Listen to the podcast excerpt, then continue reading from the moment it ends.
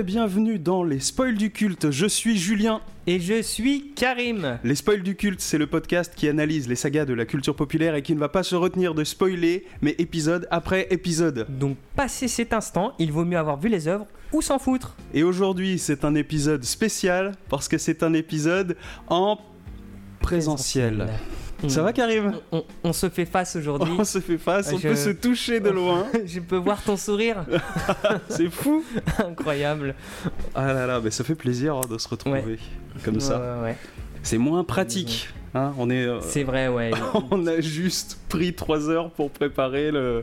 Petite configuration compliquée, mais on s'en est sorti. Bon, on s'en est sorti. Avec à chaque fois une nouvelle solution qui engendrait des nouveaux problèmes. Mais bon. Là, il n'y a plus de problème a priori. Plus trop. On va pouvoir y aller. Ouais. Il n'y a pas de souci. Ah, je tiens à dire aussi que là, je suis content de nous. Parce que ça fait plusieurs semaines qu'on arrive à tenir ce rythme d'un épisode par semaine. Oui. Et ça, c'est bien. Ça fait plaisir de mater des films régulièrement, de pouvoir pondre des épisodes aussi régulièrement. Comme c'est quasi en flux tendu et que j'ai très peu de montage à faire dessus, eh ben, c'est bien parce que c'est plus pratique. Voilà, moi j'aime bien ce format. On va aller jusqu'au bout de la saga comme ça, et jusqu'au bout de l'été. Et qu'elle est longue. Alors du coup, aujourd'hui... Épisode fatal, car Fast and Furious 4, le titre français, le titre original c'est Fast and Furious et plus The Fast and the Furious, parce que c'était le cas pour le 1 et pour le 3 Tokyo Drift, et là ils ont décidé d'enlever le The et le The.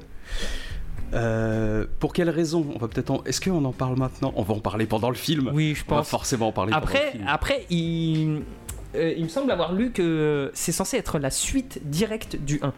Donc ça veut dire que Too Fast, Too Furious, ça se passe quand ? Avant, après le 1, je ne sais guère. Le 3, on sait que c'est quelque part dans la timeline. Mais on ne sait pas encore où. Et donc le 4, en fait, c'est le 2 dans la chronologie. Mais le truc, c'est que du coup, on n'a pas donné le titre québécois qui est Rapide et dangereux. Mais Rapide et dangereux, comme celui de 2001. Voilà. Du coup, pourquoi ? On ne sait pas. Parce que c'est compliqué de traduire ce petit the. Tu vois, le rapide, rajouter un petit superlatif, le plus rapide et le plus furieux. Voilà, peut-être ça voulait dire la rapidité et la dangerosité. C'est comme ça ils se sont rendus compte à ce moment-là qu'on aurait dû le traduire comme ça depuis le début. Ouais. En tout cas, il n'y a que les Français qui ont pondu le petit 4, intégrant quand même ce film dans cette saga. Je pense qu'à l'époque, eux, ils savaient pas trop ce qu'ils faisaient. Ouais. On va y revenir, mais on va revenir dessus, parce que cet épisode on en parle à la fin, est un peu... c'est vraiment Moïse sauvé des eaux. Je l'avais dit dans l'épisode précédent, et je le répète. C'est le phénix qui renaît de ses cendres. Putain, il aurait très bien pu se retrouver à la poubelle. Du coup, il date de 2009, donc 3 ans après Fast and Furious 3. Il dure 1h46. Justin Lin est de retour dans la saga. C'est un soft reboot, entre guillemets, dans le sens où il y a un peu une première trilogie très aléatoire. Ouais. Et puis à partir du 4, ils ont décidé de réancrer ce film. Là, clairement, il y a une volonté. En effaçant une partie et en gardant une autre partie, quoi. Il y a une volonté. Enfin, on le sait pas encore, mais il y a une volonté de créer une saga, quoi. Alors qu'avant, c'était un peu un concept et on essayait de le décliner à chaque film au petit bonheur de la chance. On essayait d'épuiser le filon, quoi.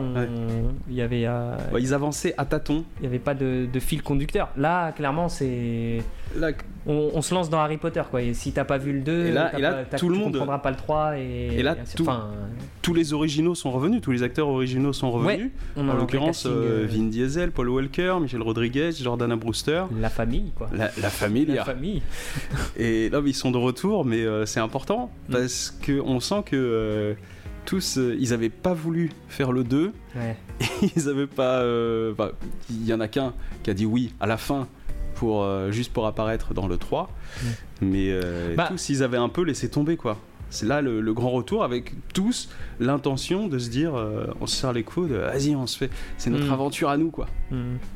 Ouais, je pense que ça vaut le coup de se renseigner sur les coulisses de toute la saga à partir du 4, parce que la famille ne va faire que s'agrandir. Ouais. Ça vaut le coup de je pense de piocher un peu de ce côté-là et voir un peu. Je pense qu'il y a un peu d'ego de beaucoup. Ouais. Alors notamment de Vin Diesel, hein, on va pas se le cacher. Vin Diesel. Pour moi, Vin Diesel, c'est Steven Seagal sympa. Ouais. Mais si vous connaissez Steven Seagal, c'est quand même un gros connard, ouais. Très imbu de sa personne. Bah, les scénarios que Steven Seagal fait écrire pour entretenir sa légende, etc. C'est un peu le même état d'esprit que les personnages de Vin Diesel. C'est toujours le mec iconoclaste, un peu super fort dans son domaine, et les mecs qui veulent l'utiliser contre lui, mais lui, il se laissera pas faire et il va tous les bousiller. Bon, c'est, pour moi, Steven Seagal, Vin Diesel, idéologiquement, c'est le même combat. C'est juste que Vin Diesel est plus sympa. Parce qu'il a une famille. Oui, parce qu'il a une famille. Mais il est quand même un peu imbu de sa personne. Bon, ouais. On va pas lui en vouloir, c'est pas grave. Hein. Il prendra quand même des merguez au repas familial. Mais voilà, il est un peu comme ça. Ouais, faut lui pardonner. Hein, c'est un peu la philosophie d'Hollywood, quoi. C'est la philosophie d'Hollywood. Comment dire, fait la part belle à ça, quoi. Ouais, puis c'est un peu l'héritage des Schwarzenegger, Stallone, oui. Tout ça. C'est des gens qui ont cette culture de la star. Des mecs qui ont une gueule et qui voilà, ouais, qui sont censés porter leur film, quoi. Ouais. Mais Vin Diesel, il aime bien être la star du truc. Oui, ouais. On va en reparler à la fin. Oui. Hein, on refera une petite remise en contexte du cher Vincent. Bon, du coup, comme vous connaissez le concept, on va partir en commentaire audio. On va bientôt lancer le film. Mon ami, tu es prêt ? Je suis quasi prêt. Hop. Je me mets en condition. En condition. J'ai le doigt sur play. J'attends ton compte à rebours. On attend le top. Alors pour ceux qui l'écoutent, écoutez, vous arrangez pour vous synchroniser à notre top. On va faire un décompte pour lancer le film, ouais. Et que vous puissiez le lancer en même temps que nous. Vous mettez, alors nous on est en VO, mais vous pouvez le mettre en VF en fait. Je me suis dit, c'est pas très grave. Ouais. Vous pouvez l'écouter et en même temps avoir le film en VF alors que nous on est en VO. Tentez, vous nous direz si ça marche, si ça marche pas. Voilà, si ça se trouve c'est mieux en VO, on sait pas. Mais en tout cas, on n'empêche personne de rentrer dans le délire, hein. Et puis ça vous permettra d'avoir des petites private jokes. Parce que je me rends compte que sur le 3, on avait une version un peu sur le Tokyo Drift, on avait une version un peu différente parce que le délire de traduire le drift par la dérive. Oui. Alors ça nous a bien fait marrer, ça nous a sauvé le film quand même. Le sous-titrage québécois. Merci à lui. Merci à lui, il nous a permis de dégayer le néant quand même. Voilà. Bon, écoute, on va faire le décompte pour lancer le film. Je te laisse décompter. Oui. Et au top. Au top. Vous lancerez le film en même temps que nous. Je clique sur play. Allez, c'est parti. 3, 2, 1. Top. Pouette. Ah, encore une fois, pas de gros peurat. Un truc classique.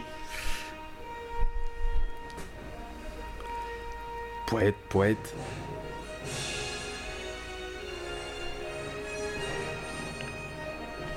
Je me souviens quand même du 2. Avec le truc façon jante, ouais. C'était très drôle. Ouais, parce qu'on enchaînait sur une course directement. Oui. Le 2, il était vraiment cool. Hein. Il était un peu ringue, mais il était cool quand même. Ouais. À la République dominicaine. Alors déjà, on commence sur une route, bien sûr. Ouais. Mais comment réimplanter cette saga autrement qu'en parlant directement d'asphalte, quoi.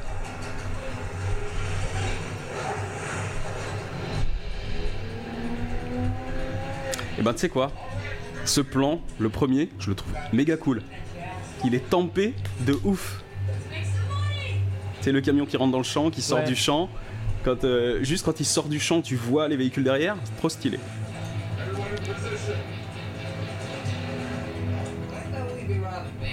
Tiens, Han. T'as fait. Mais tu n'étais pas mort ?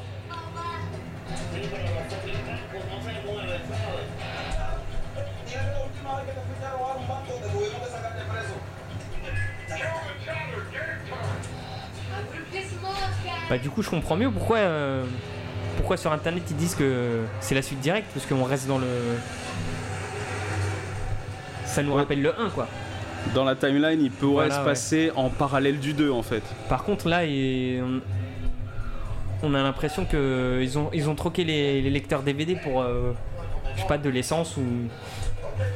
Un petit délire Mad Max. Post-apo. Petit délire Mad Max.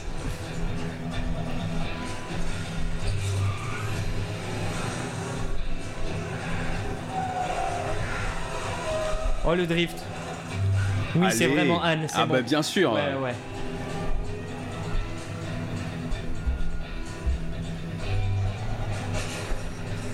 Oh là, comment il vise bien.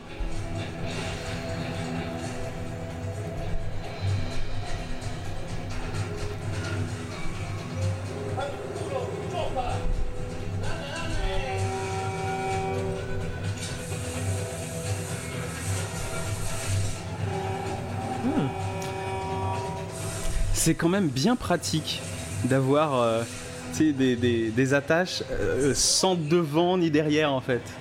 Tu vois, tu peux les choper dans un sens comme dans l'autre. Les remorques elles vont dans les deux sens.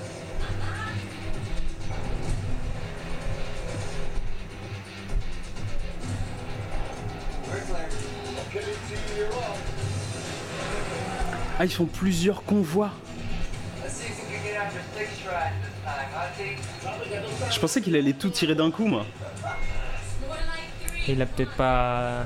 Sa voiture a peut-être pas assez de patates. De quoi? Sa voiture a peut-être pas assez de patates. Oui, je pense que c'est ça. Ouais. Ah, putain, j'avais pas compris que Michelle Rodriguez, elle était au milieu, quoi.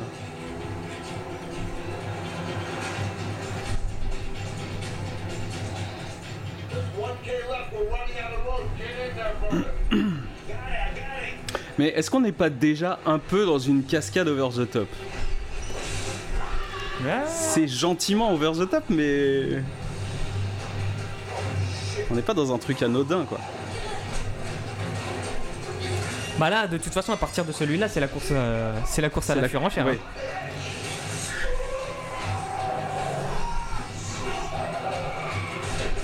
Hein. Oh. Alors je remarque moins de numérique dans celui-là que dans le 3. Ouais. J'ai l'impression que le numérique ça lui a été imposé un peu à Justin Lin, parce que je te l'avais dit, hein, je trouvais qu'il se débrouillait beaucoup mieux dans les plans à effet pratique, sans effets spéciaux numériques. Et je trouve que là je vois pas beaucoup d'effets numériques quoi.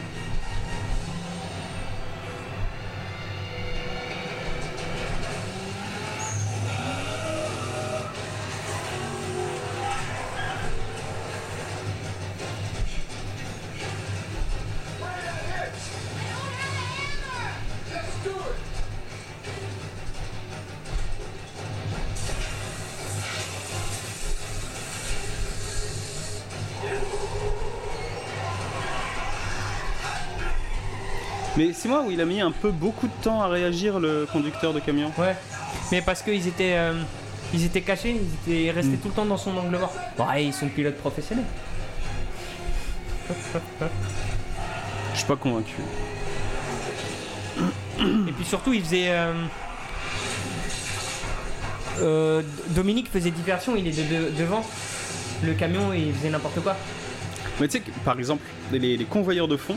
Ouais. Ils savent parfaitement que rien n'arrive par hasard. Ils sont formés pour ça. Moi, ça m'étonne de voir que des situations comme ça où t'as un mec qui va faire diversion, c'est complètement visible. En fait, les convoyeurs de fond, ils sont formés pour ça, pour se dire les choses qui. Ouais, mais là, quelqu'un qui se casse une jambe à un passage piéton devant leur camion. Ouais. Si ça se trouve, il y a un plan derrière. Si ça se trouve, il fait une diversion. Ils sont dans la parano, mais ils sont payés pour ça. Oh. Et depuis que je sais ça, je sais dire, je me fais pas avoir par la vie. Hein. Non, mais ça m'étonne de voir les gens un petit peu crédules. Enfin, on fabrique des situations de mecs un peu con-con, quoi. Ouais. Bon, après, tu sais, les... Oh là là! Les transporteurs de marchandises, ils sont... Enfin, tu sais, on leur demande juste de conduire, quoi. Bah, ils ont... Oui, mais c'est le spectateur qu'on implique là-dedans. Il y a des mecs qui vont t'attaquer pour de l'essence. Oh là là. Ah bon, bah là, il y avait du numérique hein, quand même. Ah, oh. L'animation était un peu chier. Elle est bloquée. Ah oui. Ah oui, bah... Ah, c'est une ouverture over the top déjà de base. Oui, clairement.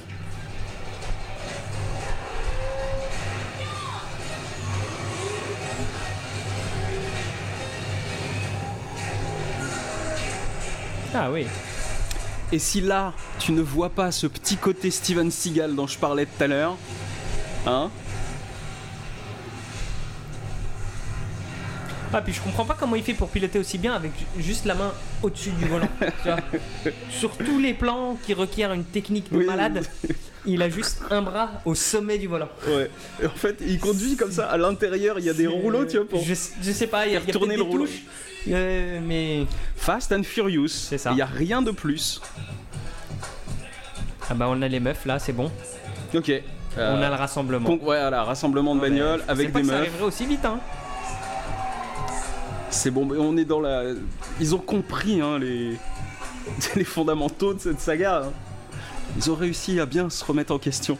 Bah écoute, je trouve que Justin Lin a bien cerné l'univers.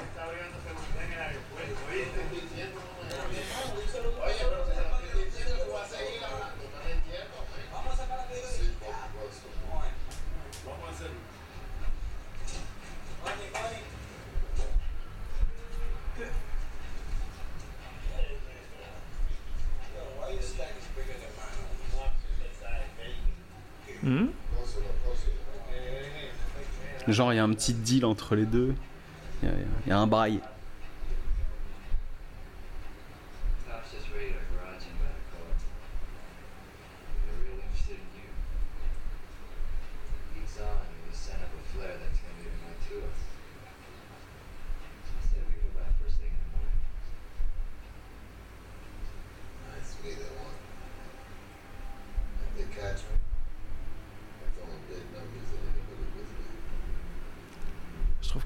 De silence. C'est très solennel pour pas grand chose. C'est encore le mec recherché, hein. C'est encore le, c'est encore le salopard toujours. De trublion de la société. Hein. Il s'est barré en République dominicaine parce que les DVD c'est fini. Ouais. Et les courses contre les trains aussi. Ouais.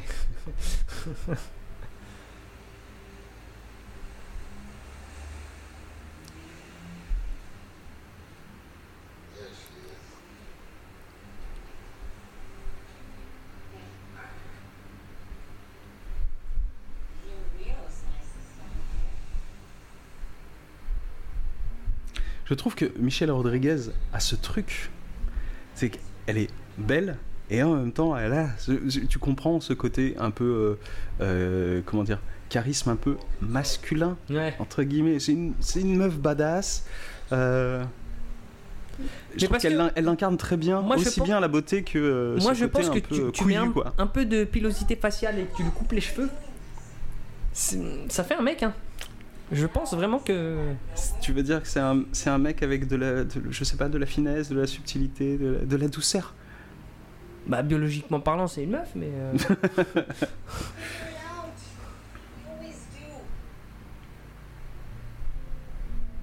Mais du coup, ça fait bizarre de l'avoir. Parce que moi, je l'ai vu que dans des rôles genre.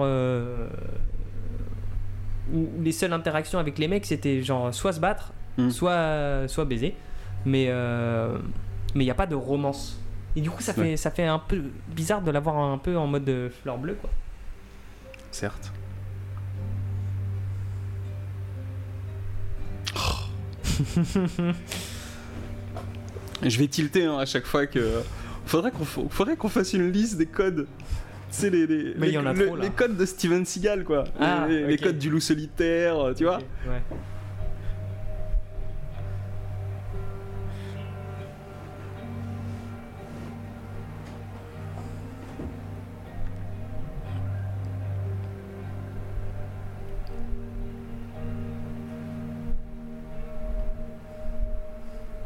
Je préfère partir pour pas que tu sois en danger. Oh, il lui a laissé sa race de liasses. Toute sa thune, il lui a donné. Ça se trouve, c'était une liste de PV, mec.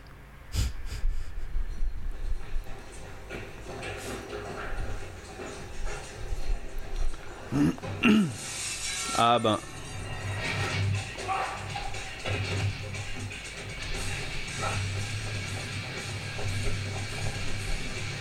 Donc ouais, le début, la scène qu'on a vue juste avant, ça aurait pu se passer durant le 2, en parallèle du 2. Ouais.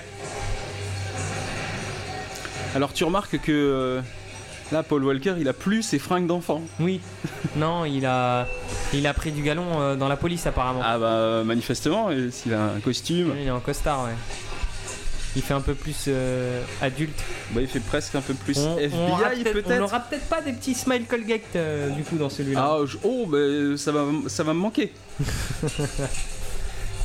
Non, il fait peut-être inspecteur FBI, on sait pas, mais tu vois, un agent un peu gradé effectivement.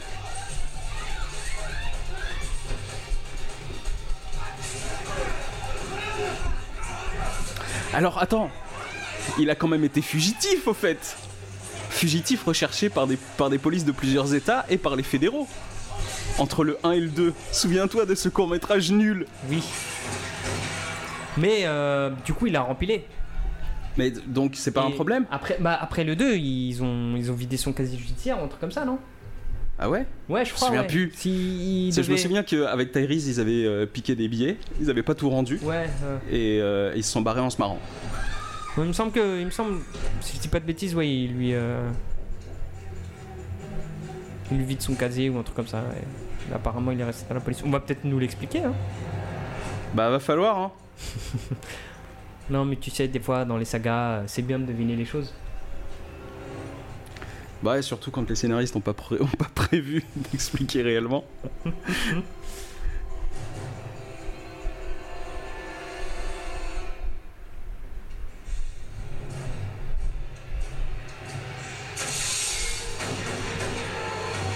Oh là là. Le mec tête brûlée quoi.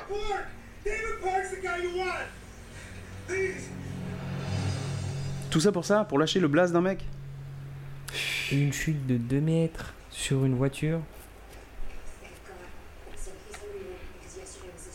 Ah, peut-être là ils vont l'expliquer.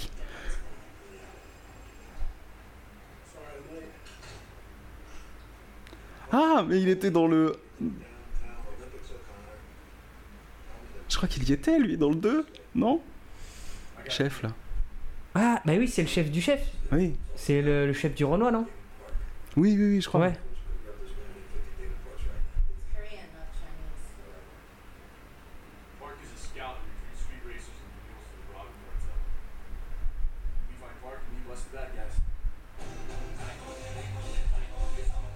Eh ben non, ils l'ont pas expliqué.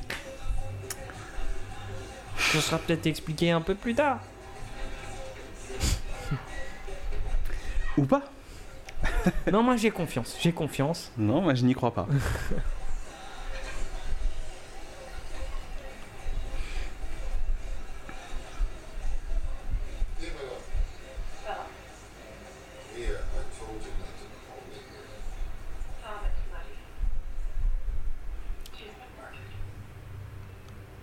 Ah putain, mais c'est dans celui-là.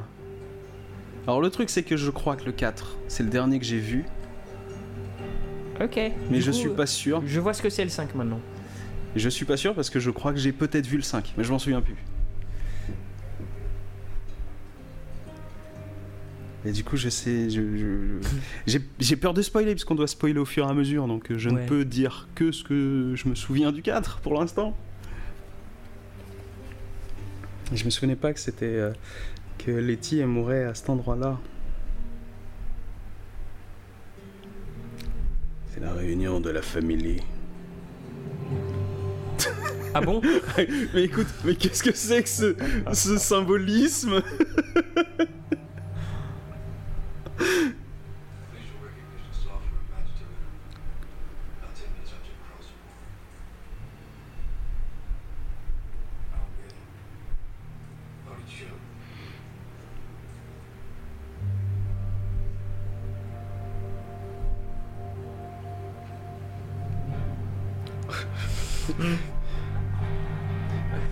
Je suis certain qu'il y a une volonté de symbolisme, je suis pas certain de comprendre laquelle. Par rapport à quoi? Hein? Par rapport à quoi? Je mets la voiture, le pétrole, l'industrie automobile, voilà. La raffinerie, la pompe là derrière.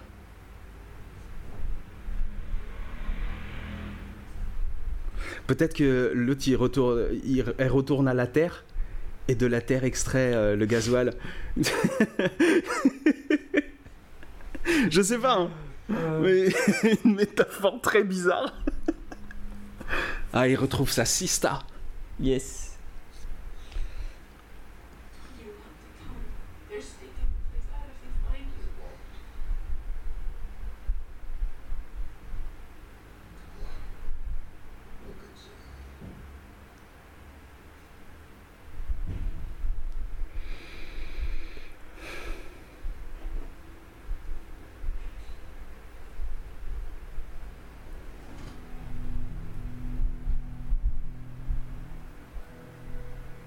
C'est la chargeur.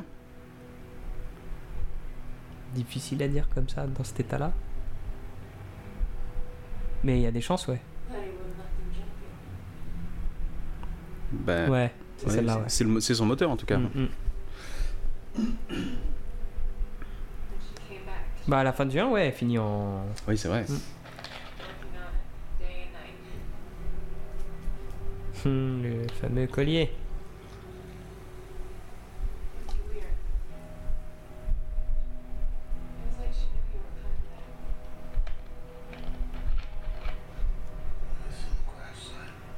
Ah mais donc, bah, t'as vu toi une ellipse en disant plusieurs années après, un truc comme ça ? Non. J'ai l'impression qu'entre le début, entre le moment où il a quitté Letty en lui laissant des thunes et ce moment-là, il semble y avoir eu pléthore de temps. Ouais.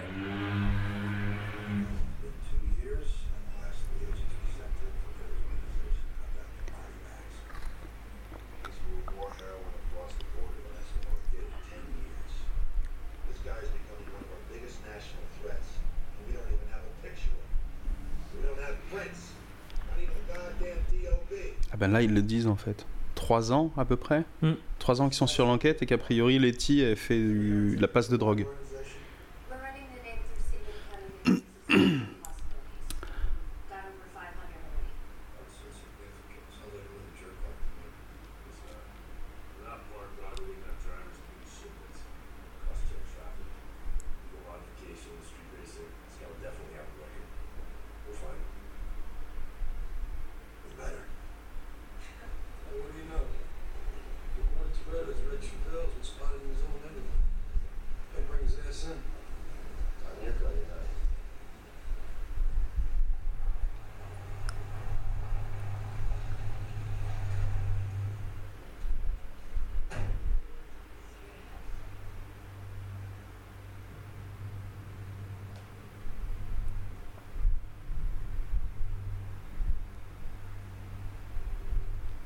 Qu'on va avoir droit à une scène flashback où il ressent les événements grâce à la connexion mystique qu'il a avec sa meuf.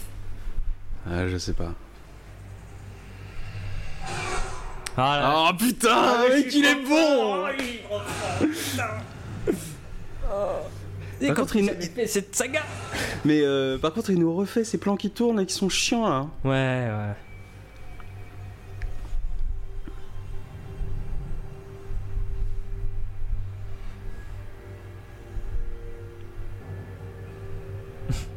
Du soufre.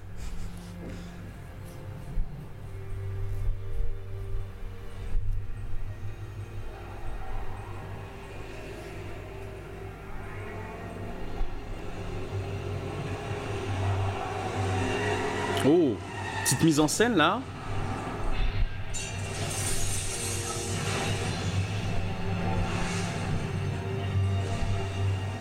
Il est pas mal ce plan. Hein.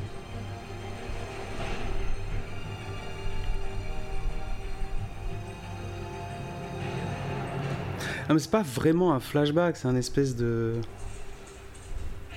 genre retour sur image. Ouais, quand il est sur les lieux, il ressent l'âme de la situation.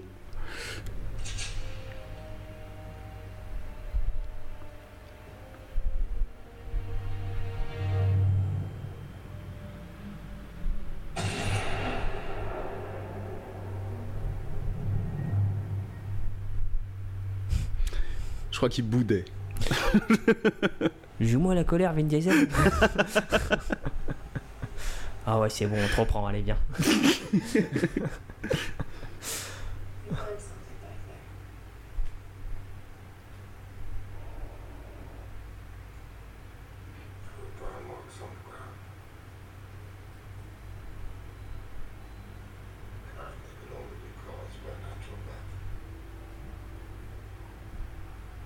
Parce que elle est pas au courant. Il est obligé de lui expliquer, hein. Mais c'est pas du tout fait pour que le spectateur comprenne exactement les enjeux. C'est vraiment pour qu'elle sache. Hein.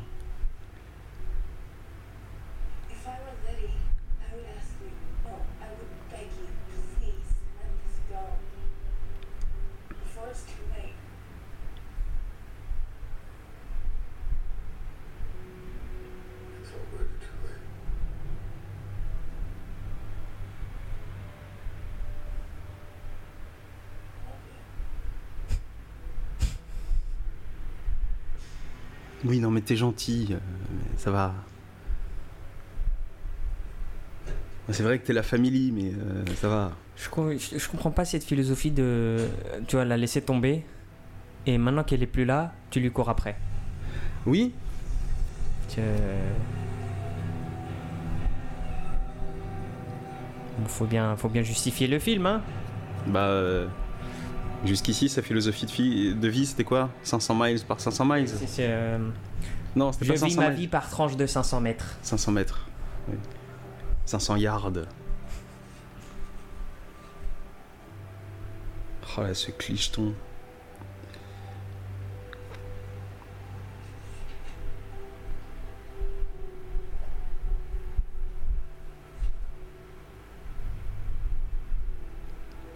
On a 14 000. Le mec qui bosse dans sa bagnole en même temps qu'il bouffe. Les heures sup nous payaient ça. Cliché de merde.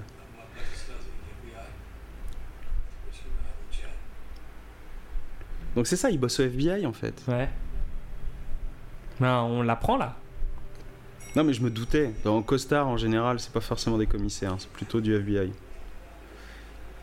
Non pas que ce soit ça dans la réalité, c'est ça dans les films. Mm. Rappelez-vous de ça.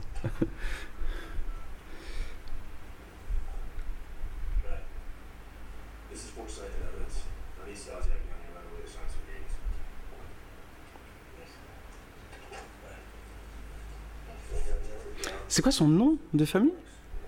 Qui ça ? Ah, Paul Walker. Ah, c'est Brian O'Connor, mais il s'est fait passer pour quelqu'un d'autre pour que lui on l'appelle, qui se bat. Ah, ok. Parce que du coup, j'étais en train de me dire, c'est pas ça son nom de famille. Allez voir son ex. C'est ça, c'est Brian O'Connor.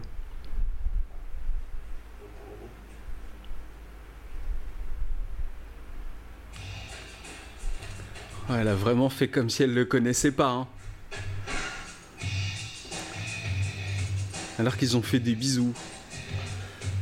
Ils ont même fait plus que des bisous. Là, je voulais être juste... Oh. Enfin, je voulais pas gêner Vincent.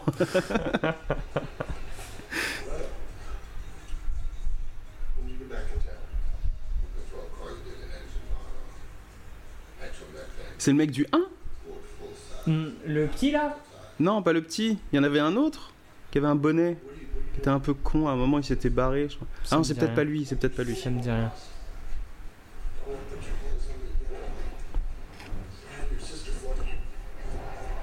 Oh là là. Oh là là.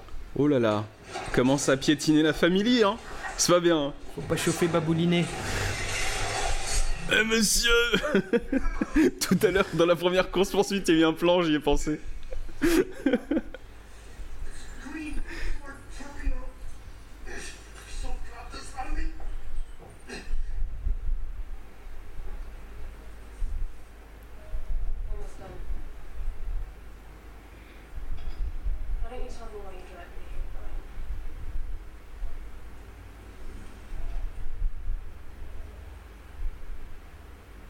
Oh là, c'est des vrais problèmes d'adulte, hein, de se retrouver avec son ex.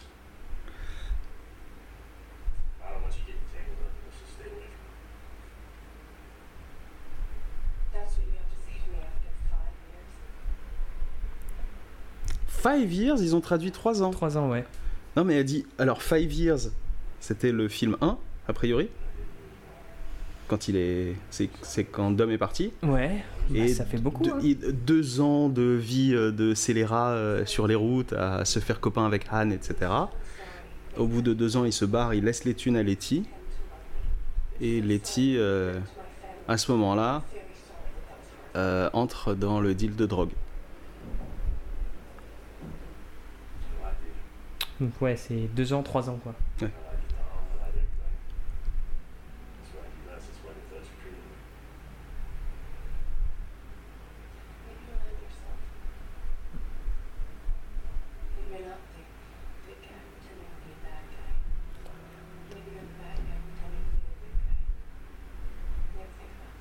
C'est marrant parce que dans Tokyo Drift, il y avait quand même des fois des punchlines. Dans celui-là, là, ouais. Tu sens que ils ont envie que ça passe pour des punchlines, mais à chaque fois, c'est un peu mou. Ouais, c'est mou, hein. C'est beaucoup mou même. Ouais.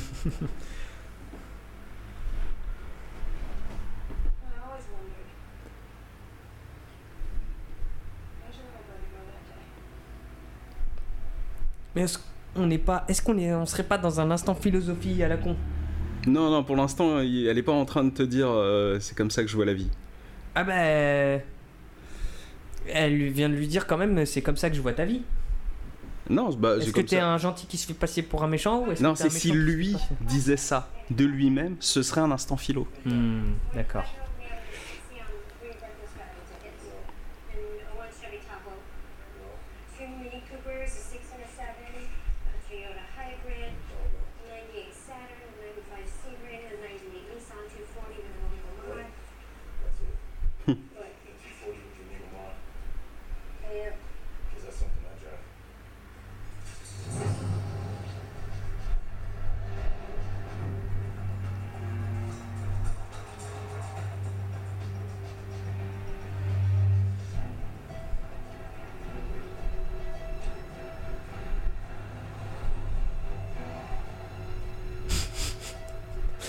Il se tape une pauvre forte du gouvernement maintenant.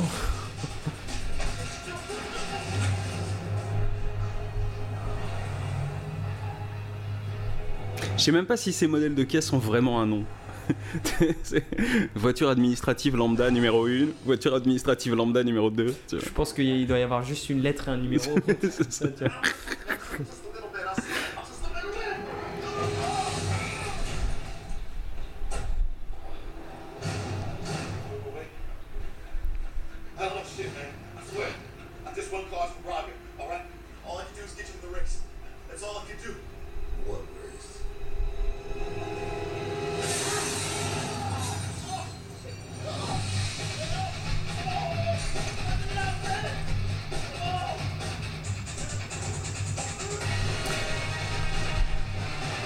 Il a quand même du bol. Parce qu'il a juste suivi son instinct à propos d'une Nissan. Ouais. Il va voir le mec qui la prépare, il la trouve devant son appart, au moment où Dom est en train de l'agresser quand même. Ouais, c'est la réussite de...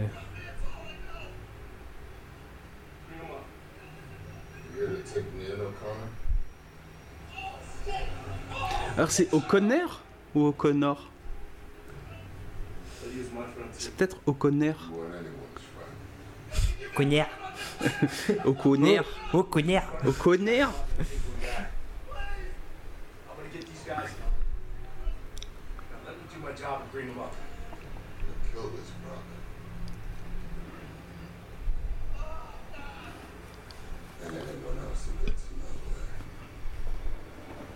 Donc lui, il est parti dans une vendetta.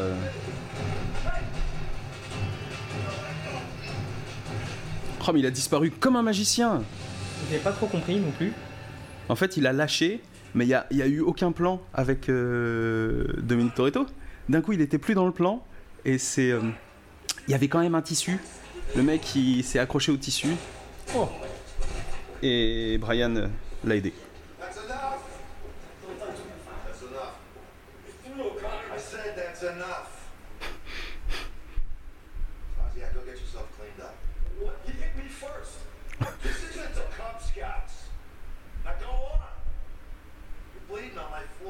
Alors en fait, cette image de la maternelle, elle était dans la mise en scène déjà dans les premières phrases, mais ils se sont sentis obligés de le mettre dans la bouche du gars, quoi. On peut pas surligner plus le truc.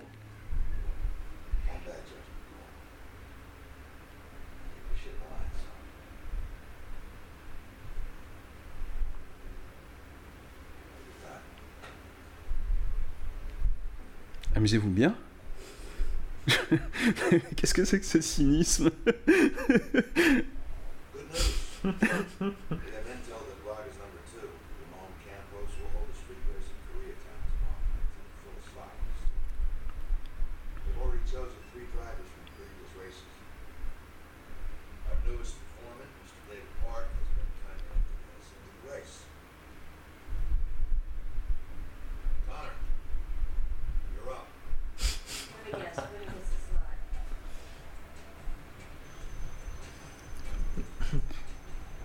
Ah ben on ça y est, ça y est. On en a un.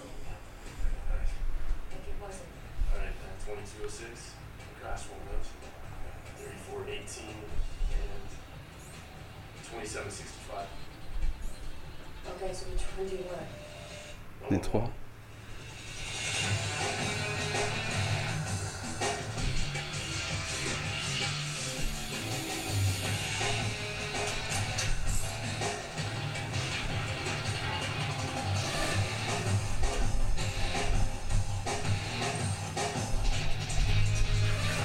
Donc là, c'est l'instant injure tout risque.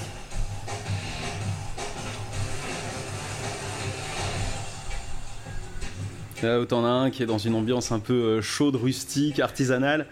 Alors que, par contre, bizarre, pourquoi il est tout seul? Ils auraient dû lui mettre 2 ou 3 mecs, bah, tu vois, pour faire ce côté un peu plus industriel, tu vois. Il aurait pu avoir une team même. Le retour de la skyline. Tu vois, moi, j'aurais plus vu les outils à la main du côté Toretto.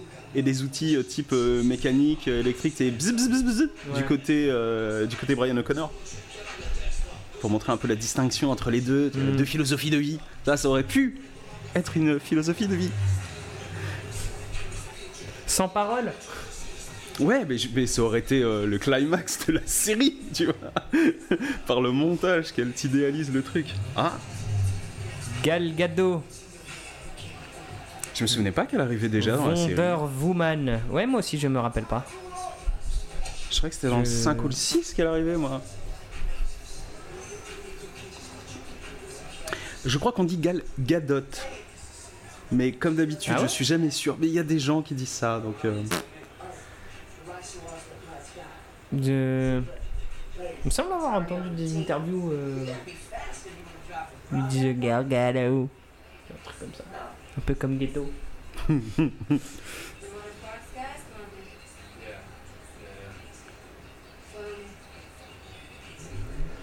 C'est ouf quand même qu'il y a un changement radical dans son expression faciale à O'Connor. Hein. Depuis qu'il retourne dans le monde des pas gentils, il est tout sourire. Ouais. Il fait de nouveau le... Alors qu'avant, il tirait la gueule. Hein. Ouais. Mais là, on dirait qu'il a perdu 10 ans. Non, mais parce qu'il aime bien le travail undercover. J'ai l'impression, ouais, la petite tension. Oh, et il lui a fait un clin d'œil là. Ils passent tous, c'est quoi, c'est un casting?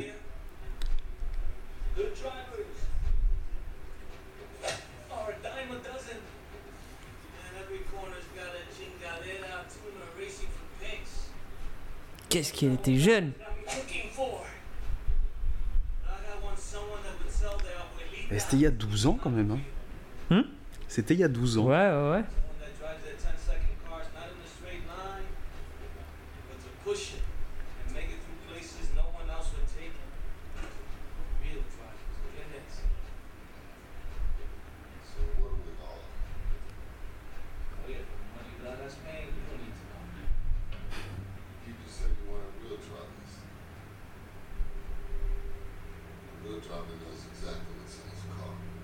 Oh là là, mais le mec il pose les couilles sur la table. Il est trop fort, hein. Il est trop fort, Vin Diesel. Hein.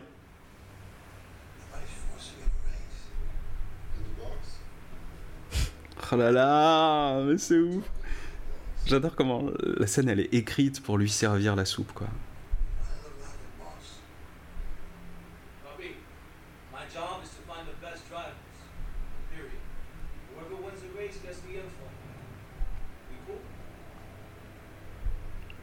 Et c'est le patron qui calme le jeu? On est dans quel monde? À quel moment ça se passe comme ça? Le patron, il lui aurait mis un coup de pression, il aurait fait fermer sa gueule.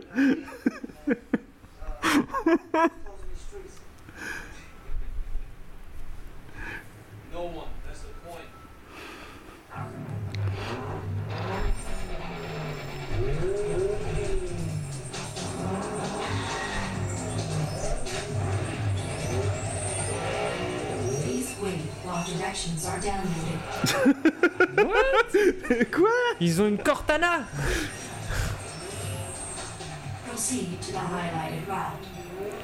Ah, c'est le Alexa des bagnoles? C'est ça? Alors là... Je pense que c'est ce qui a inspiré Jeff Bezos. Ah! Regarde le conducteur!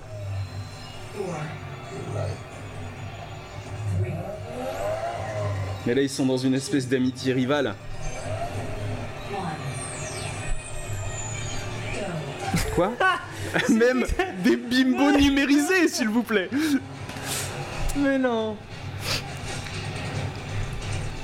Et ils te mettent quelques images dans le compte à rebours, tu sais, au moment où t'as pas le temps de réagir parce qu'il y a d'autres trucs qui passent devant les yeux. Bon, je pense qu'on est d'accord pour dire que leur GPS Cortana, il pue la merde. Hein. Moi, je trouve que ça te sort de la course. Bah ouais.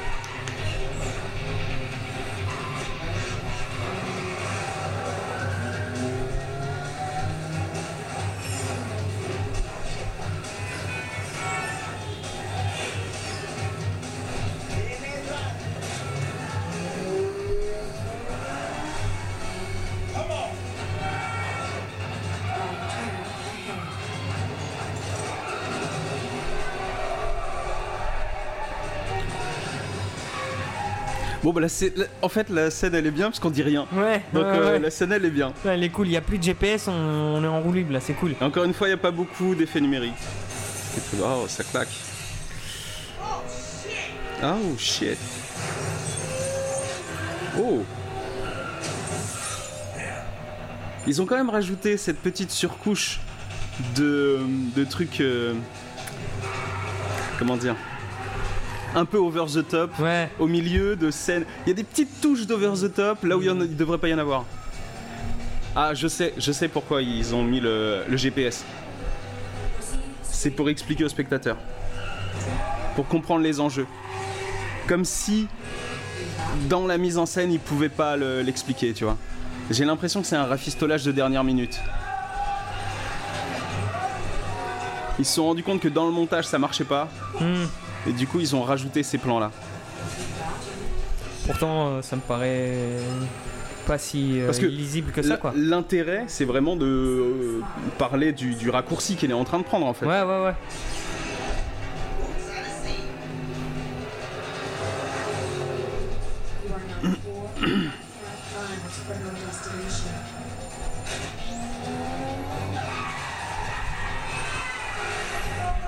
Non, peut-être ils l'ont écrite comme ça, mais c'est bizarre. Pff, putain, là, il y a des moments où ça bouge de trop.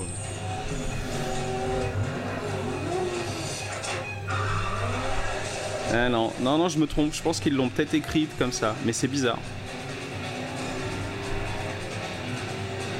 Parce que du coup, ça n'a aucun intérêt. La caisse de Toretto, elle me rappelle vraiment le jeu Driver. Le quoi? Le jeu Driver sur PS1. Je sais pas si t'as connu. Ah, je connais de nom, j'ai jamais joué. Elle ressemble beaucoup. What? De quoi?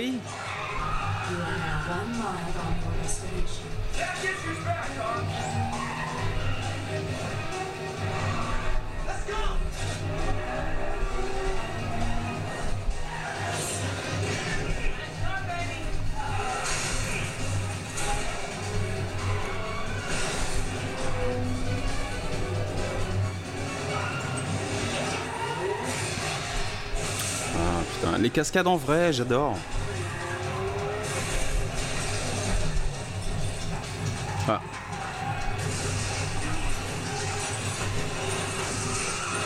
Alors c'est beaucoup. Il y a eu beaucoup de tonneaux là. Tu chutes de cette hauteur là, tu fais juste. Oui. Tu non, roules pas normalement. D'un coup tu te dis mais arrêtez de la pousser quoi. Merde.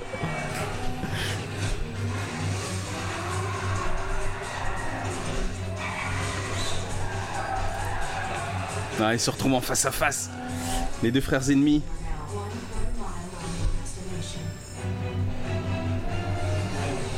Ils vont arriver en tie-break. Et du coup, il pourra pas choisir. Et donc, en tie-break, je sais pas si ça se dit. Mais bref, on est à égalité. Oh! Petite animation comme dans le 1 et le 2. Enfin, surtout le 2, je crois. Oui. Ah, moins bien. Moins bien.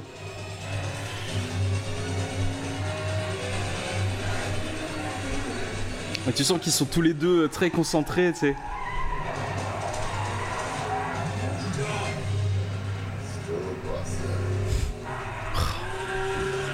Mais il est pas respectueux. Non, mais arrêtez les bimbos numérisés dans le GPS, niquez-vous.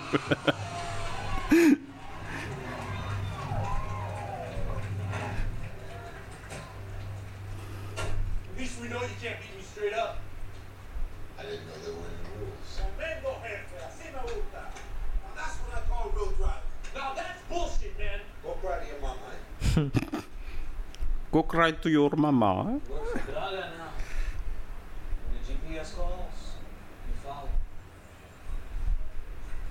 Le GPS Cortana.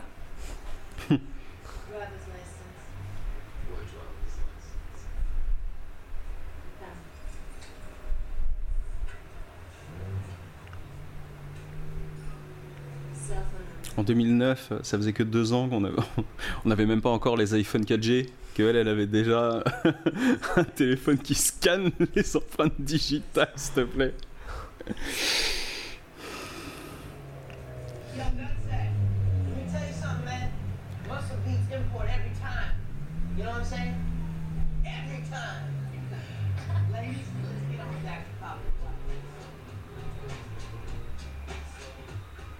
Mais en même temps, on sait qu'il sera pas complètement mis sur la touche puisque il est en enquête. C'est juste qu'il pourrait pas être infiltré, quoi. Je sais plus par quelle pirouette il va réussir à... Il va forcément faire partie de la team. Ah, ok. Bon, bah voilà. Ah oui, d'accord. Ah, c'est pour ça qu'il souriait. C'est qu'il a trouvé sa porte d'entrée, il a compris comment il allait... Et aller profiter de la situation.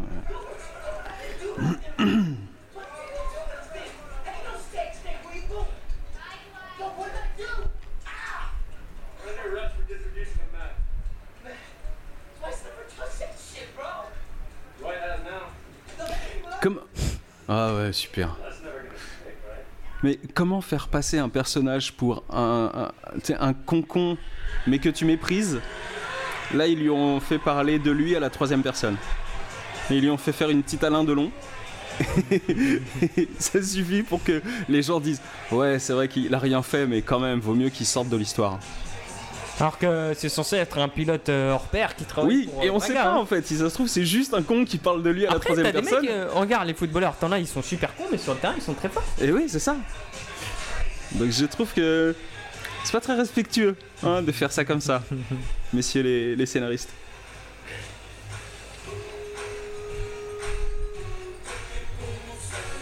On en oublierait presque qu'il est là pour venger sa meuf.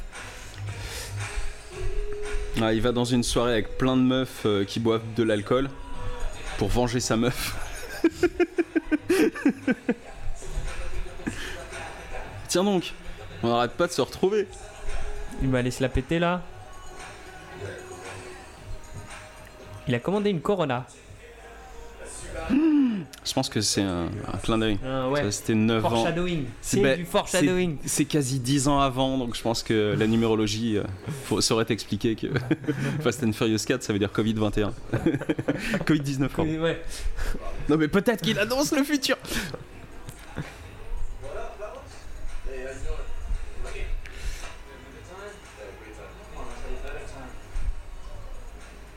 Il est tout content.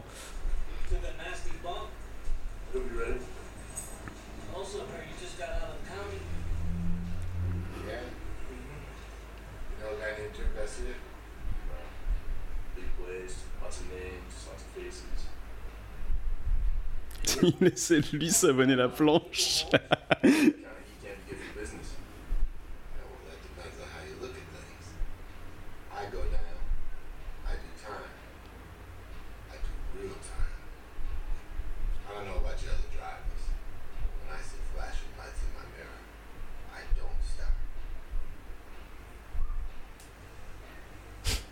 Encore une punchline molle. Oui. Et surtout, derrière, le patron qui se dit... Tu sais, il se rassoit, tu sais, genre en mode « Ah, c'est intéressant ce qu'il dit !» Bah, pff, non, un délit de fuite. Il y a des gamins de 10 ans qui font des délits de fuite quand ils... Il y a des gamins qui se sont fait arrêter par la police conduisant la bagnole de quelqu'un, quoi. Ils ont fait un délit de fuite, bah, bon, on va se calmer, c'est pas fou, quoi.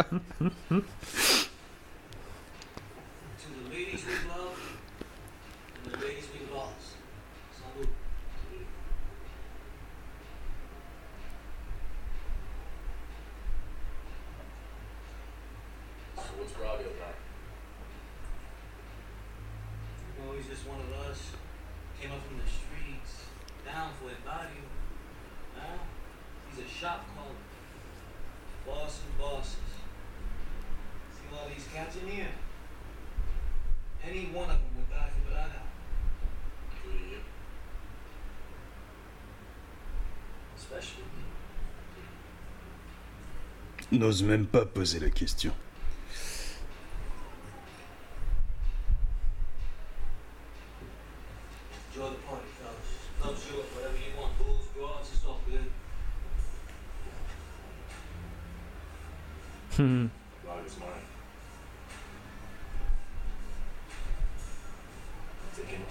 Alors j'annonce, il y a un petit plot twist à la fin. Je sais pas si tu l'as capté déjà. De quoi ? Le plot twist. Une petite... Comment on pourrait traduire ça en français ? Mais peut-être que le plot twist, il est déjà niqué pour moi. Parce que le mec qu'on a vu, qui s'est barré, il parle de Braga à la troisième personne. Ouais. Mais depuis le début, je me disais que c'était lui, Braga. Bah on est là pour spoiler, Julien. Il se fait passer pour... quelqu'un d'autre qui bosse. De Braga. Ouais. En fait, mais c'est lui. En réalité, c'est lui. Tout ok, super, merci. On vient de détruire une scène révélation. En fait, ils viennent de poser... J'ai peut-être pas vu tous les éléments, mais ils viennent de poser des éléments où je me suis dit... Bah, depuis le début, je pensais que c'était lui, Braga, donc...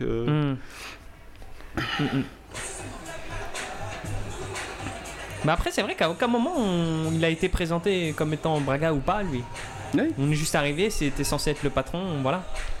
Bah, il est présenté à mépriser les gens en faisant du golf. Oui. Donc, je me suis dit, c'est le trompa, quoi. C'est lui le boss. On est peut-être passé à côté d'une petite réplique. Ah, une punchline molle. Ouais, sûrement.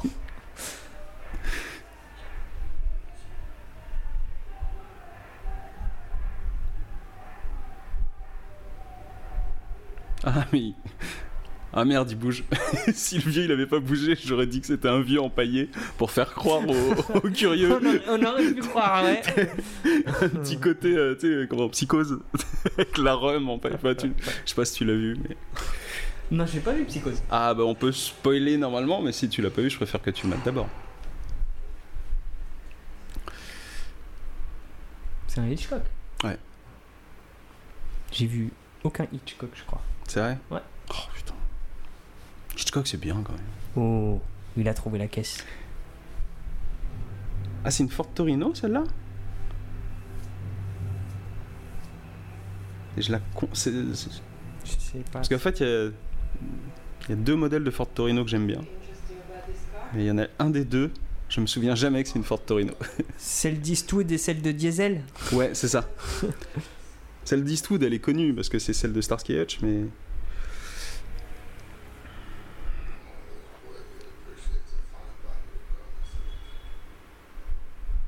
Ah bah dites donc.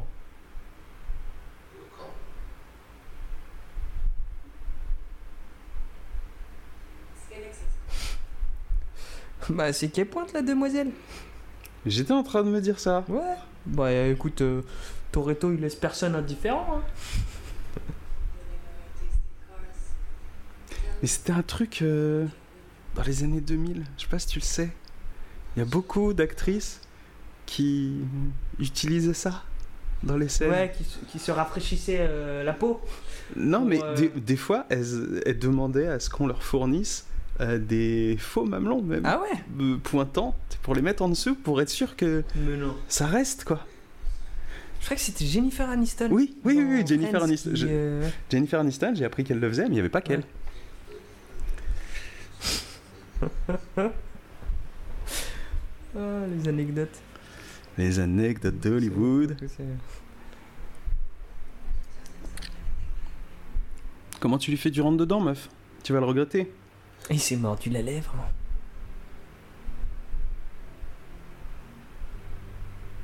Mais surtout qu'elle, on sait pas qui elle est, on sait pas pourquoi elle est là. Donc on est déjà en train de la sexualiser alors qu'on connaît pas ses enjeux perso.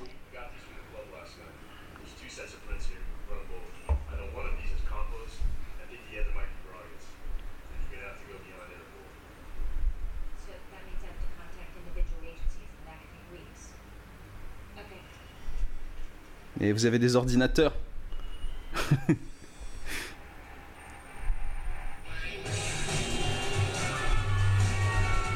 Ah, ça y est. La mission est lancée. Genre son compteur, c'était une tablette. Pourquoi pas ? T'as pas capté ? Ah mais moi ça m'étonne pas parce qu'aujourd'hui c'est vraiment implanté ça. Il y a des mecs qui installent des tablettes sur leur tableau de bord pour avec tout le paramétrage de leur bagnole tunée, ouais.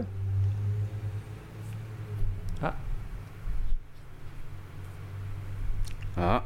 Est-ce qu'ils vont capter qu'il a une puce, un traceur GPS? Oh là là. Oh là. Ils sont tous vénères.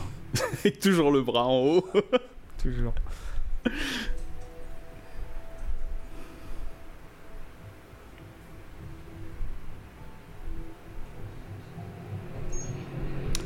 Je suis en train de chercher le nom de sa caisse là.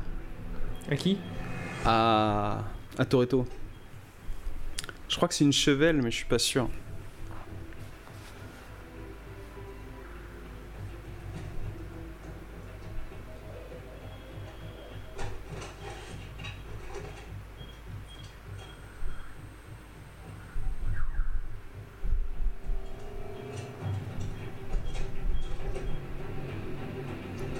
Le faux suspense.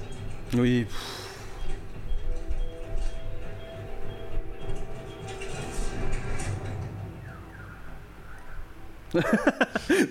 Pendant ces 2 secondes, les yeux un peu sérieux, tu sais. Ah ouais. Je regarde l'horizon.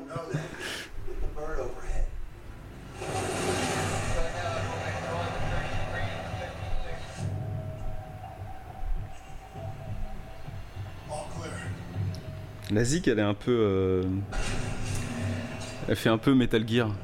Ouais. Espionnage.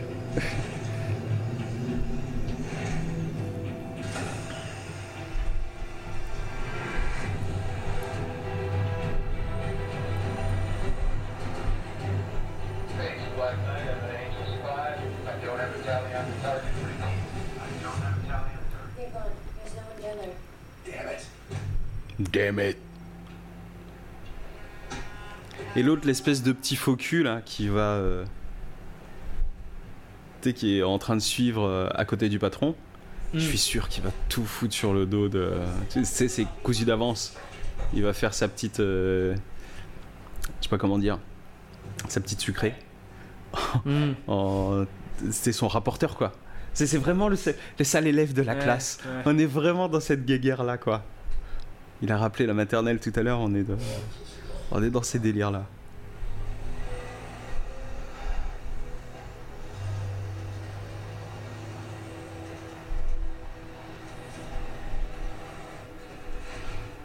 Welcome to Mexico, boys.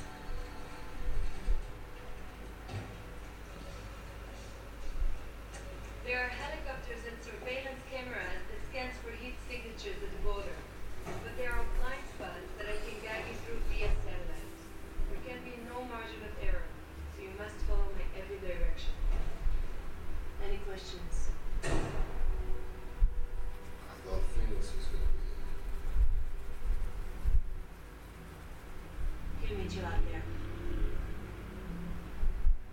C'est qui ça? Phoenix, je sais pas. J'ai entendu parler de lui, j'ai vu son nom un peu plus tôt, mais je vois pas de qui c'est. C'est pas le mec qui l'avait confronté là? Hein?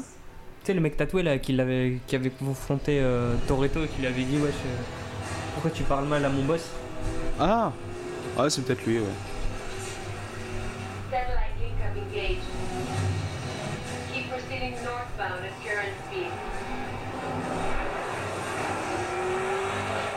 Ah bah le voilà. Ouais, voilà. Ouais, ouais, ok, c'est lui. Avec la fameuse grande Torino verte. Mm.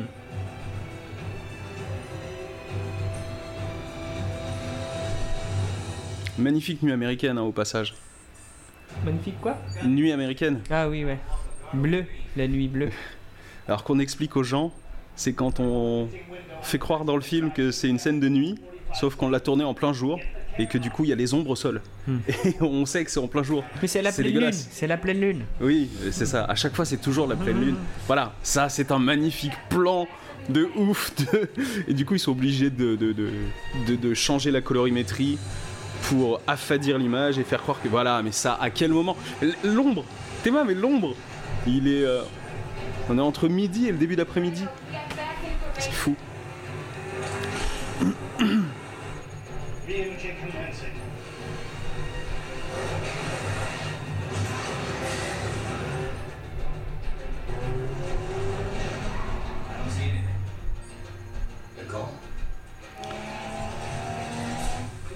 Putain, je me souviens un peu de cette séquence. J'ai des souvenirs qui me reviennent. Je retrouve peu à peu mes sensations. Tout s'éclaircit dans ton esprit. Ah mais Phoenix, c'est une machine. Il est réglé comme du papier à musique. Il joue la partition. Par contre, on est d'accord que les plans bagnoles numériques dans les couloirs, c'est dégueulasse. Ouais, ouais, ouais.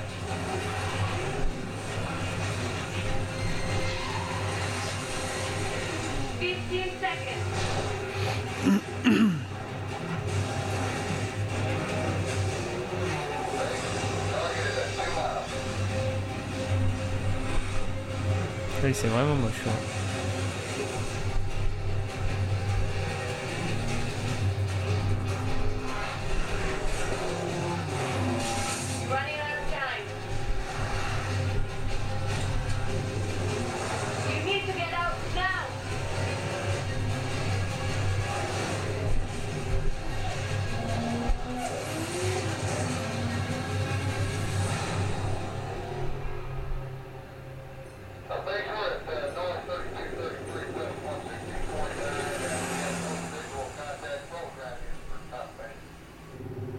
Et leur passage, il est juste sous la caméra. Justement. Ça veut dire qu'ils ont fait des travaux. Non, mais ils ont éteint. Comment ils ont fait? À l'aller, je sais pas si t'as capté, mais ils roulaient feu éteint. Ils ont allumé les feux dans le tunnel. Ouais, ouais, ouais.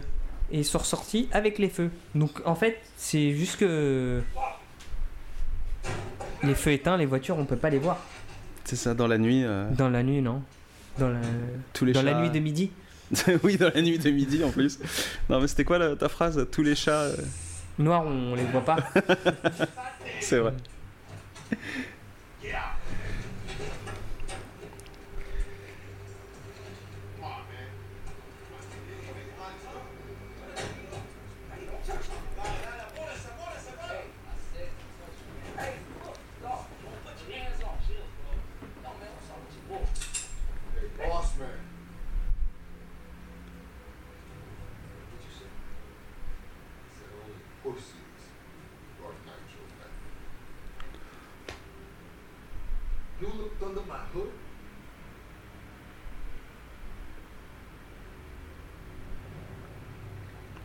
Il en rate pas une. Hein.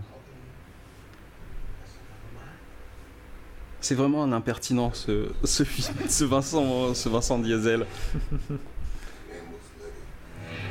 Vincent Gasoil.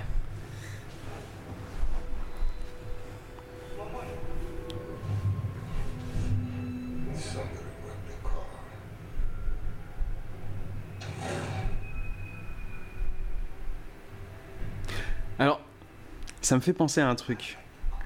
Tout à l'heure, dans la scène de flashback, Dom, il a vu une silhouette qu'il a pas pu identifier. Voilà. C'est ça. Mais ce qui me saoule, c'est qu'est-ce qu'il y a comme signe au sol qu'il interprète qui lui fait penser que ça peut être ce mec ? Rien. Non. Donc il a vraiment des pouvoirs mystiques pour savoir au pifos que... Non, mais il... C'est pour ça que je te dis, je pense qu'on a raté des répliques. Parce que, en fait, ça je l'ai capté, ça a été expliqué. Les mecs ils disent... je sais plus quel informateur dit que... Bah, le mec que tu... En gros, le mec qui recherche, il conduit une voiture... Une grande tourine verte, oui, ça c'est le mec qui l'a failli jeter par la fenêtre. Après, lui, il était dans le garage avec la meuf. Donc il a capté que c'était bien cette caisse-là, quoi. Je rappelle quand... J'ai l'impression qu'il manque un truc.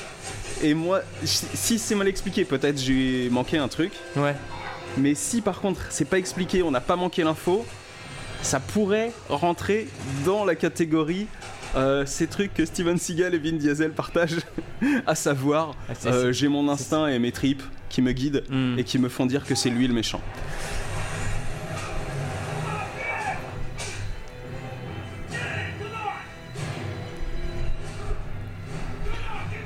Et pendant qu'on digressait, bon bah certes, c'est un peu le dawa. Merde.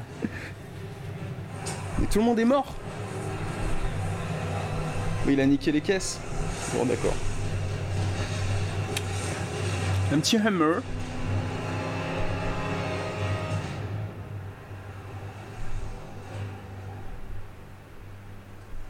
On est d'accord qu'ils étaient... Ils ont fait le chemin Mexico-États-Unis, donc là ils sont aux États-Unis. Bah en soi non, ils sont au Mexique. Non, parce que... Ah, ils étaient au Mexique, ils sont rentrés aux États-Unis. Ouais, ils ont été au Mexique, puisque tout à l'heure Gal Gadot, elle a dit « Welcome to Mexico ». Et du Mexique, ils ont pris les bagnoles et ils ont traversé la frontière. Yes.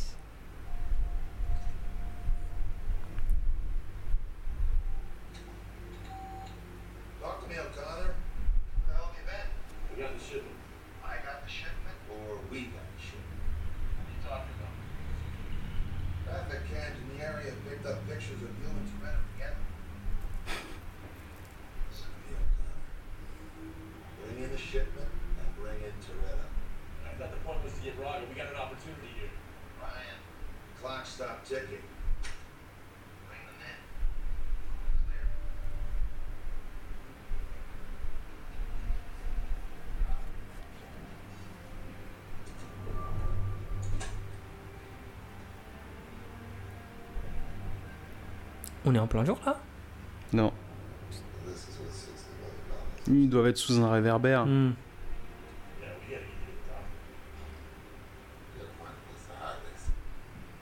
Il a une blessure, mais il va s'en foutre. Putain, faut que je le fasse ce bingo.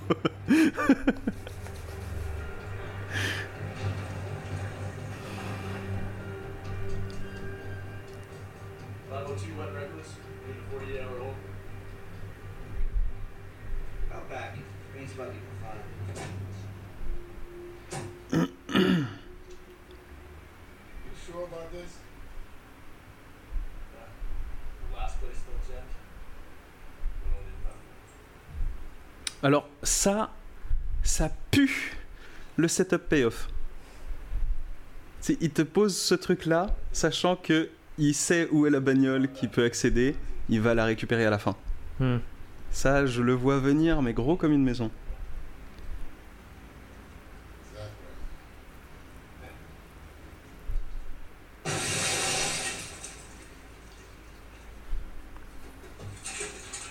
Mais il y a des caméras dans ce genre de... Non ? Et du coup, je suis en train de me dire, mais quel est l'intérêt, mis à part pour un effet de scénario pour le spectateur, si ils peuvent piquer n'importe quelle bagnole dans cette casse, du coup, pourquoi on laissait une spécifiquement ? Ils avaient juste à savoir qu'il y avait la casse. Tu sors comment, vu qu'il y a un gardien ? Tu sors comment, vu qu'il y a un gardien ? Oui, en plus. Mais visiblement, ça s'est bien passé. Apparemment, oui. C'est Vin Diesel en débardeur. Petit côté maso, hein, quand même, parce que je pense que c'est la seule personne qui sourit quand on lui extirpe l'épaule. Ouais, c'est vrai. Mais il rit de la mort. Il est content parce que c'est sa sœur qui le fait. Et du coup, j'insiste, Vin Diesel en débardeur. Oui.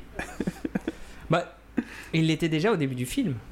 Ah bon, je l'ai vu que dans des petites... J'ai pas fait gaffe au débardeur. La phrase Steven Seagal où il était en pleine réflexion quand il regardait Letty dormir. Ah putain, oui, c'est vrai. Ouais. Oui, c'est vrai. Ah, repas, famille. Oh, ça y est, on implante. Ah putain, mais on y est. Tu sais quoi, ça me fait du bien. La petite prière là, c'est le fil rouge, c'est le petit, c'est un personnage hein, dans cette saga. Tu sais que j'ai presque une larme à l'œil. Tellement ça me touche de revoir ça. Tous les rouages commencent à se s'imbriquer. Ah putain, mais j'ai le cœur qui bat, putain.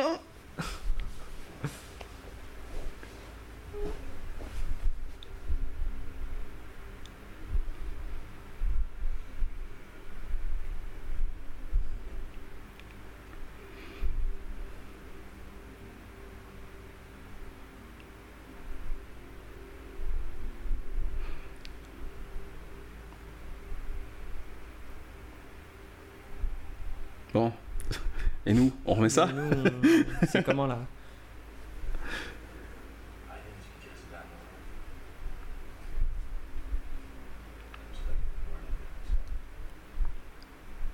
Quoi ?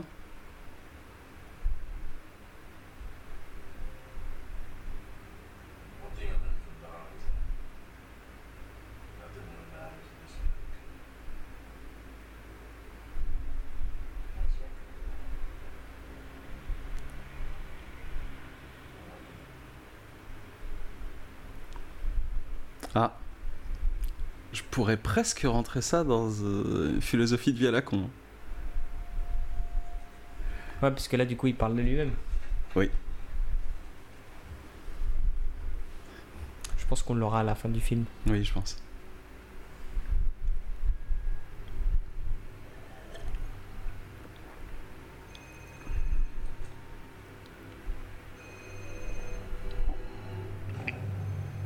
Hum. Oh shit. Oh shit. Oh shit. Oh shit. Oh shit.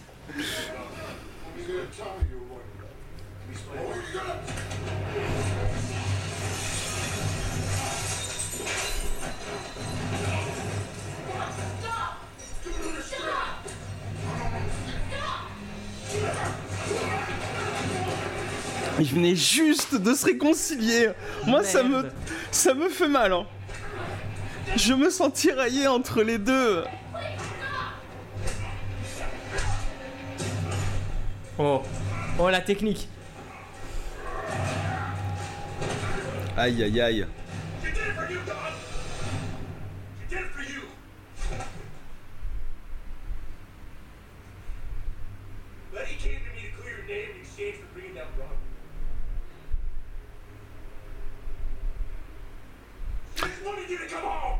Et c'est pour ça qu'il veut pas donner Toretto. Parce que normalement, tu vois, le deal c'était Braga contre on oublie Toretto. Mm.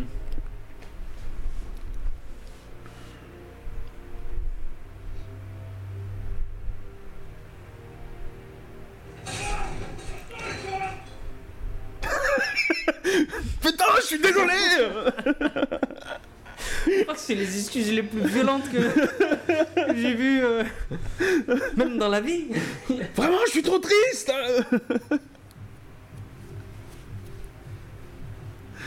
What ? Il revient sans rien du coup. Il va se faire défoncer. À l'autre, qui est la petite fouinasse, qui va en profiter pour lui tirer dans le dos.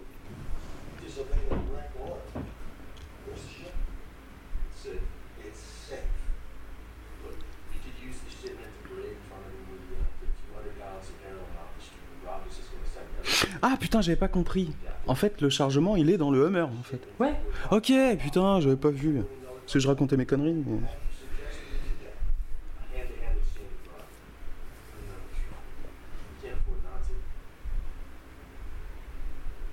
Ah bah du coup, oui, forcément, on va aller le récupérer, le Hummer.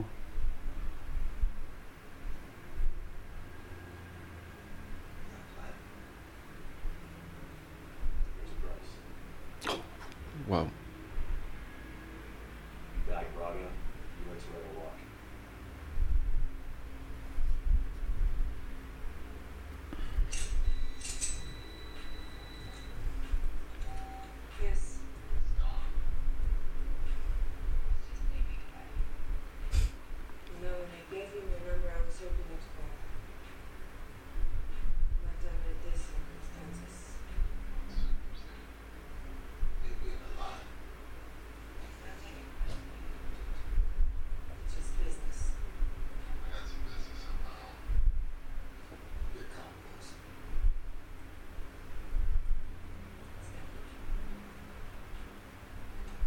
Ah, il s'appelle Campos. Ok. Uh-huh.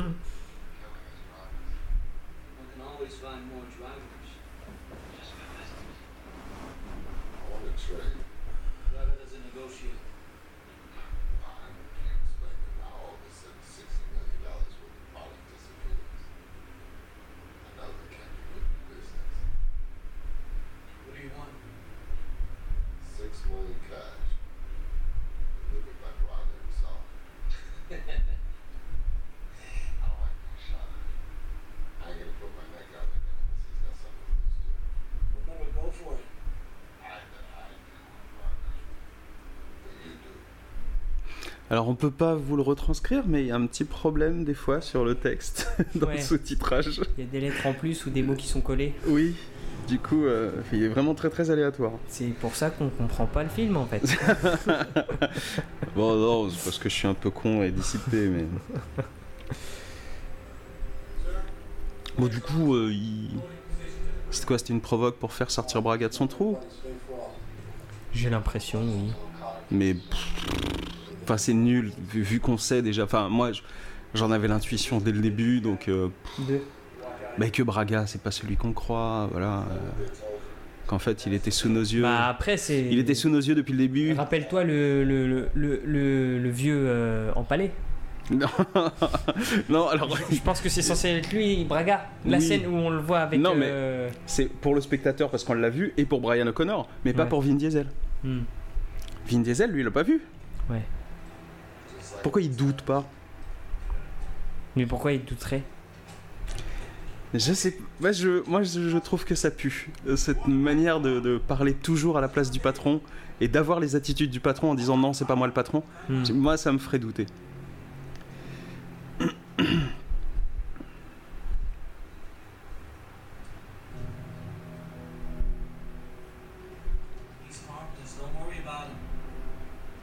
Mais lui, il a envie de lui faire des choses. Lui.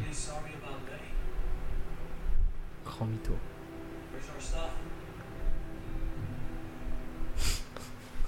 Il y a trois énormes caisses posées à côté d'eux.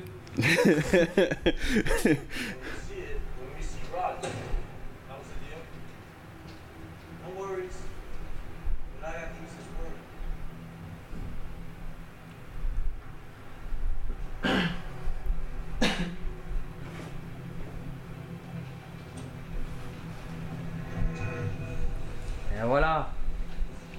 Ah. Bon, finalement, il n'est pas empaillé, il est vivant. Mais ça reste un homme de paille. Moi, je suis certain.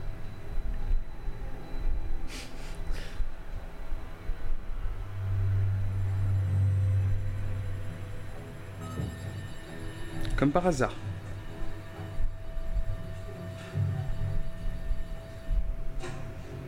L'info va tomber.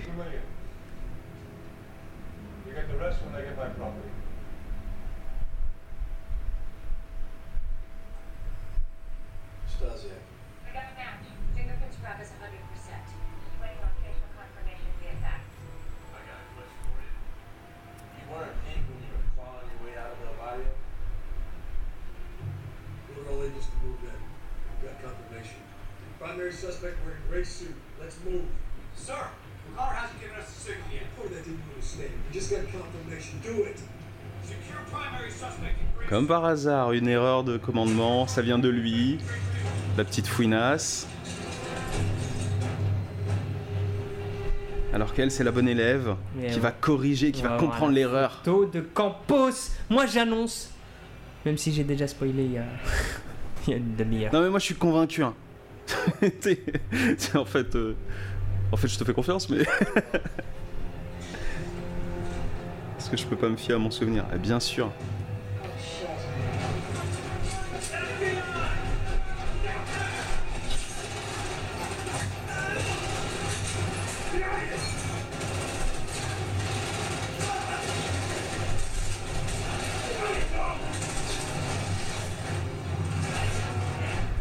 Comment il l'a compris? Il a un fax dans la tête? Non, encore une fois, c'est dans ses tripes. Quand il comprend les trucs, même si c'était évident pour tout le monde, quand il les comprend, c'est grâce à ses... C'est vraiment grâce à ses tripes, quoi. C'est à l'intérieur de lui.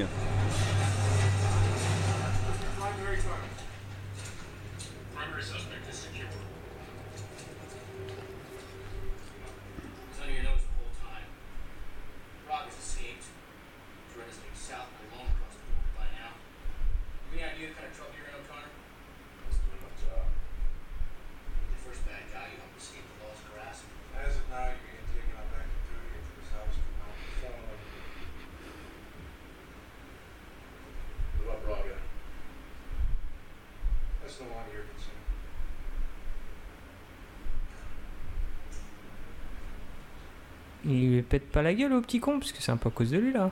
Mmh.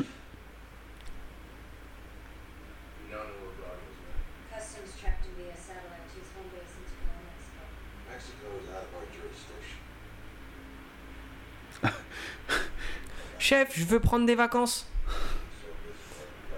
Ce qui me fait marrer, c'est qu'il se sent obligé d'expliquer à des agents fédéraux des États-Unis que le Mexique, c'est pas dans leur juridiction.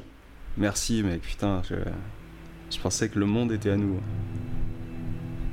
Ah, et c'est en se mettant sur le côté de la stèle qu'on voit mieux le nom de la stèle. J'adore quand, tu sais, quand on tord la réalité pour que ça soit vraiment pour un très beau rendu caméra, quoi.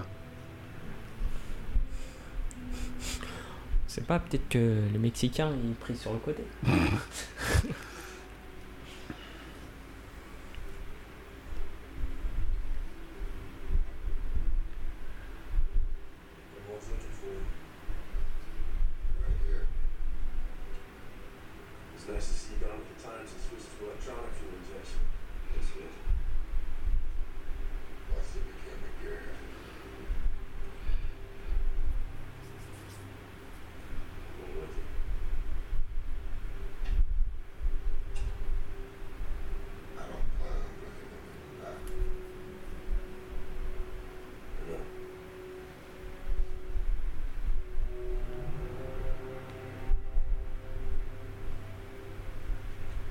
C'est bon, il a trouvé son code.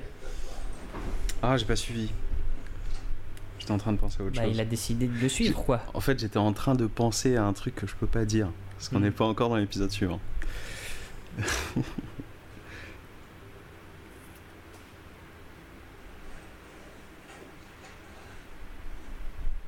Qu'est-ce qu'il y a là?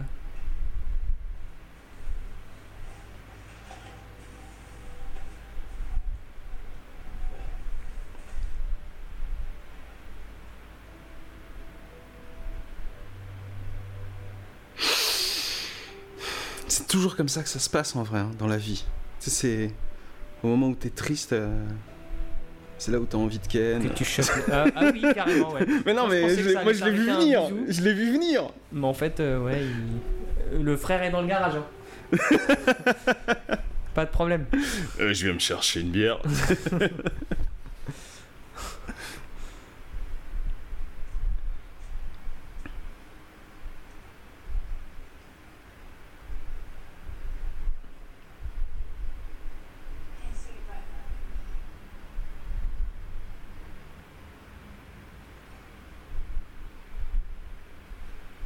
Ça, c'était une punchline un peu bien.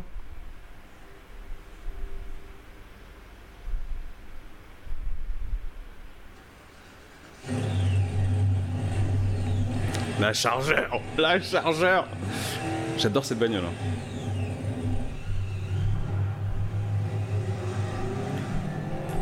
Et il le suit en Toyota Yaris. Ouais. Je trouve que les bagnoles de rallye, je suis pas fan. Hein. Ouais. Bon, il y a des bagnoles qui étaient stylées quand même, genre dans Tokyo Drift.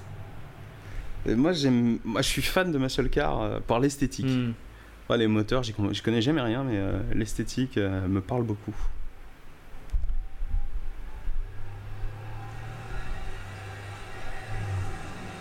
Ah, pour être honnête, moi j'ai pas de réelle préférence. Je trouve que les deux sont pas mal. Enfin, pas celle-là. Ouais, celle.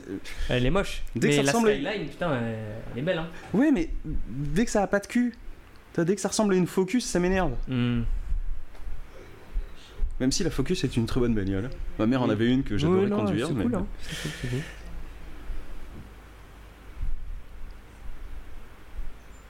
J'ai pas compris ce qui se passe entre deux.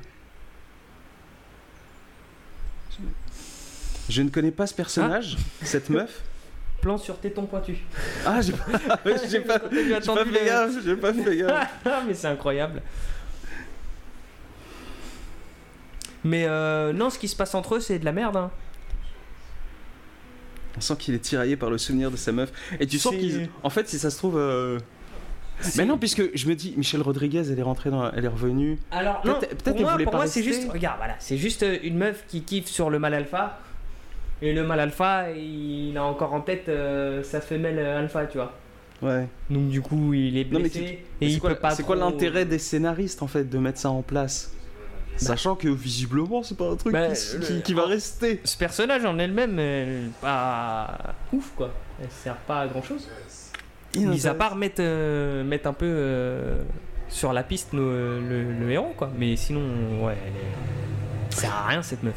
Alors il y a une personne que je regarde sur Twitch qui s'appelle Dollywood qui a lancé, j'ai adoré son truc. Elle a une théorie sur les personnages et les acteurs qui sont un peu des pains de mie. Okay. Ce qu'elle appelle pains de mie, c'est souvent pour les mecs, des mecs qui ont souvent un physique un peu banal, lambda, souvent mâchoire carrée, souvent blond, et qui ils te marquent pas, ils sont insipides, ils ont des rôles chiants, tu sais, c'est mou, c'est du pain de mie. Du coup, Matt Damon, un peu pain de mie. Ah ouais? Un peu pain de mie pour elle. Paul Walker, pain de mie. Ouais. Voilà, Benjamin Castaldi, pain de mie, tout ça. Ouais. Voilà. Ouais. Et du coup, quand elle a dit ça... Ah, Ben Affleck, je suis pas... Non, pas Ben Affleck, Matt Damon. Matt Damon, pardon. Oui, bah ouais, Matt Damon, je suis pas... Elle dit un peu pain de mie. Ouais, ok. Ouais. Après c'est très subjectif hein. Ça dépend. C'est sûr, mais le concept Jason Bourne oui il est pain de mie, mais si dans d'autres films ça allait quoi. Bah écoute, je trouve ça drôle cette mécanique de classer les gens en pain de mie, pas pain de mie, je trouve ça marrant. Je trouve que s'il y avait un équivalent pour les pains de mie pour les meufs, Gal Gadot pain de mie hein. À 100%.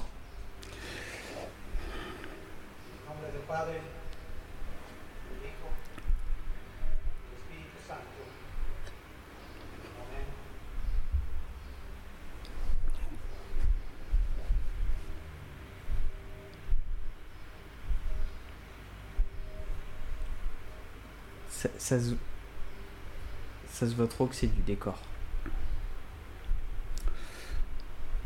Il est pas moche, il est un peu vide, mais il est pas moche. Je sais pas, j'ai l'impression de... Pour moi, c'est la même qualité que... Oui, non, le tunnel dans le Mexique, là. Ouais, les pierres sont dégueulasses. Hein, ouais. Tire lui dessus, pourquoi? Qu'est-ce que t'attends? Bah oui.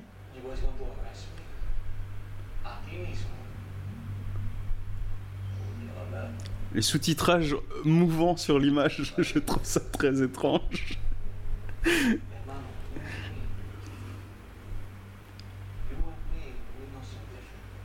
Des sous-titres rapides et furieux. Oui.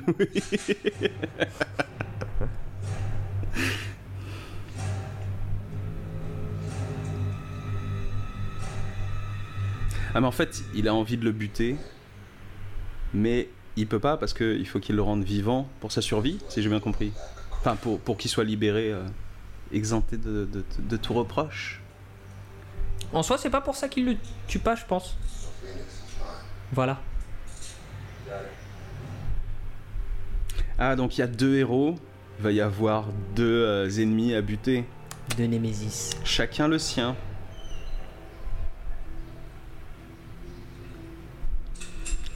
Alors, lui, j'ai envie de l'appeler Lawrence Fishburne 2. Il ne ressemble pas trop. Mais je trouve que si, version un peu. Version latino. Hein ? Version latino. Ouais, mais il y a un petit côté Lawrence Fishburne quand il était jeune, quoi.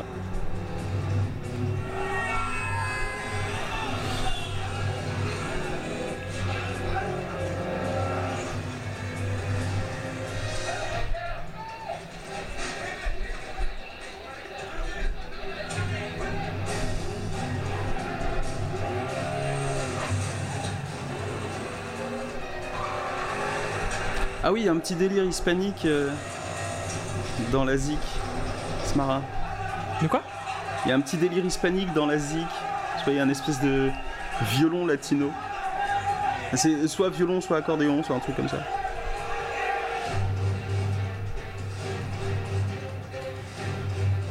Bon, je trouve que ça ressemble plus à du Metal Gear. Là, oui.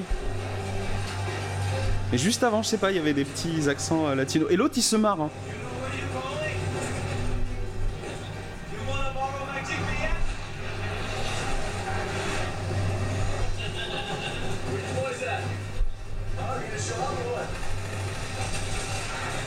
Bah, il fallait le demander.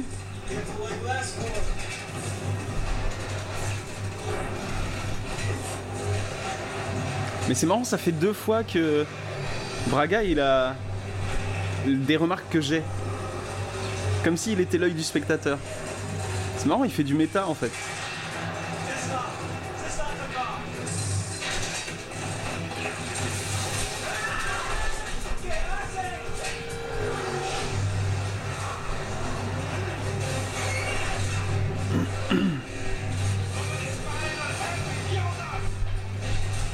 Ah, il a niqué une de ses propres bagnoles, j'avais pas compris. Il est très fort pour retourner les caisses, ce mec.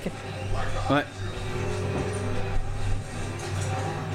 Pourtant, une caisse, ça se retourne pas aussi facilement. Alors là, au milieu de la pampa, on dirait vraiment des potes qui se retrouvent un week-end pour faire les cons, quoi.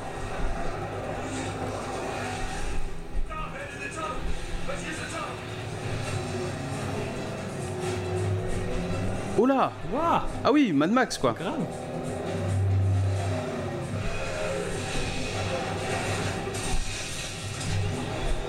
Pourquoi ?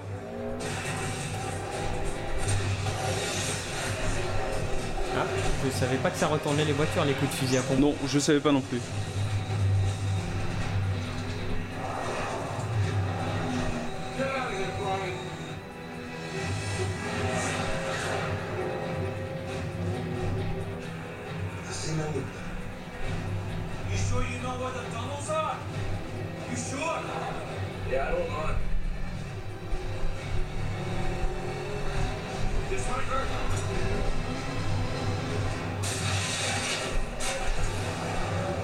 Waouh.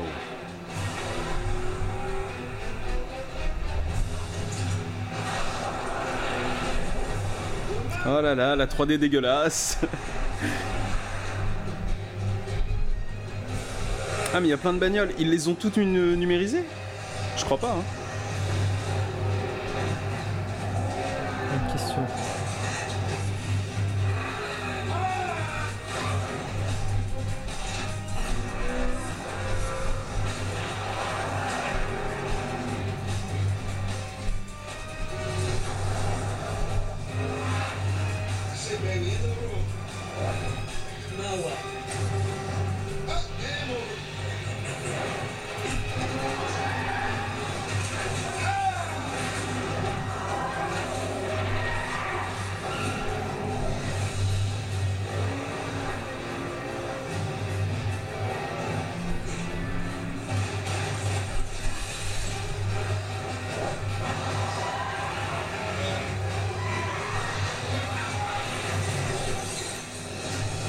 Alors ce plan-là, j'ai l'impression que la cascade elle était pas en numérique. La voiture qui se plie en deux là ? Ouais.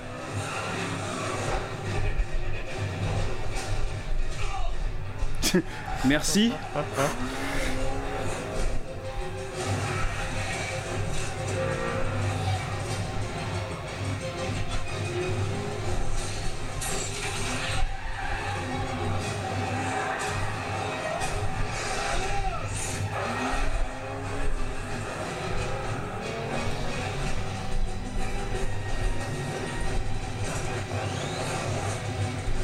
Ouais, il y a des chances que certains plans de bagnole, il y a juste le décor en 3D en fait. Ouais. J'ai cette impression là aussi. Parce que je pense que les collisions à faire en 3D, ça devait être chiant à l'époque. Ouais.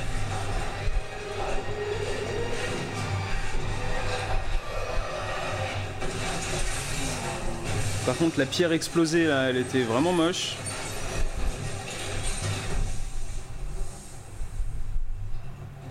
L'histoire se répète. Oh damn, je viens. Tu as raison, tu as raison.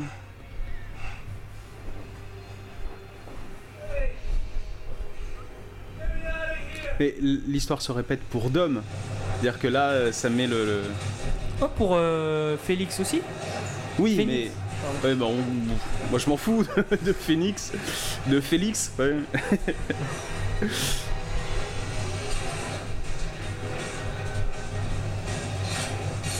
Eh hey, monsieur!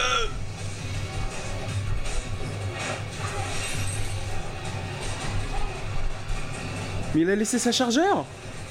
Oh, il a laissé cramer sa chargeur! Mais non! Ce gâchis! Oh mon Dieu! Il a pris quoi comme bagnole d'ailleurs? Une autre muscle car, je crois. Je pense que c'est une autre muscle car.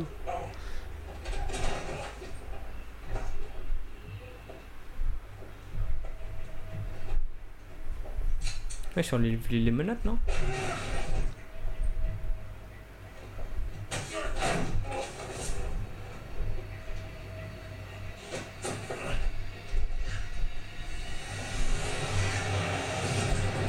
Ah, bien, alors... Je sais plus ce que c'est une...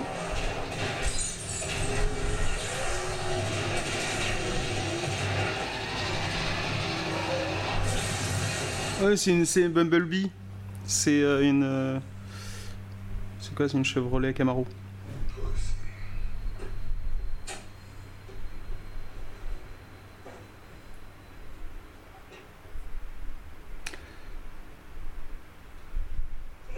Par contre, c'est un peu anticlimatique. C'est un peu expéditif, quoi.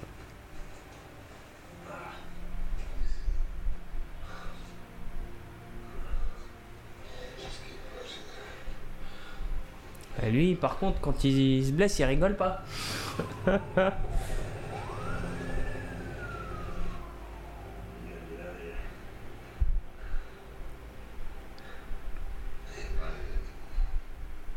What? What?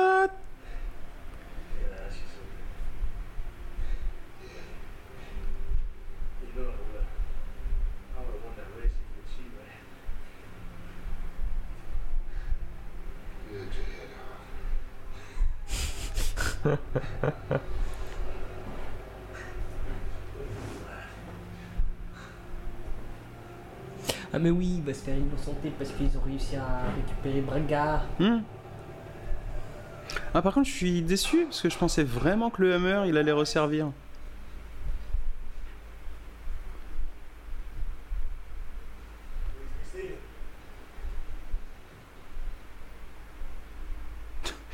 C'est ma meuf.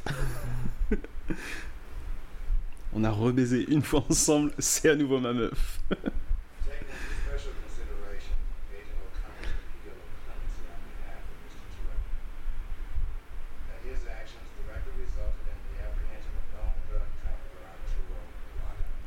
C'est pas très intelligent de faire ça devant le juge.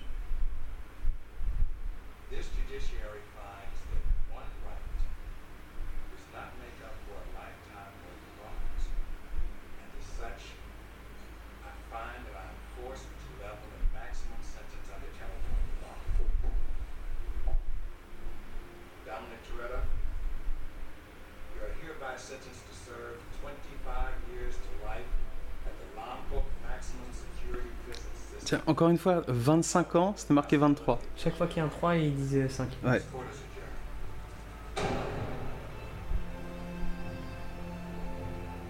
Ce décor est joli.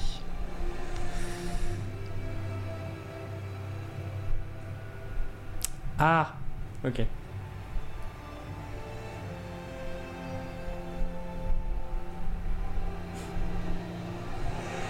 Et je me souviens de cette séquence, je sais plus pourquoi.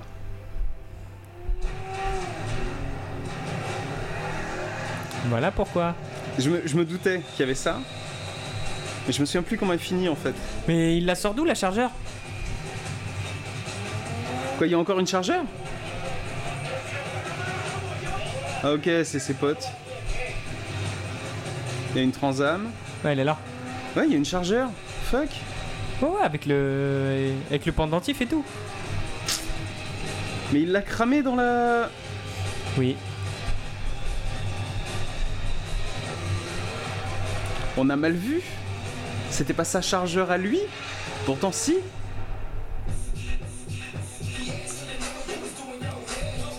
Clap de fin.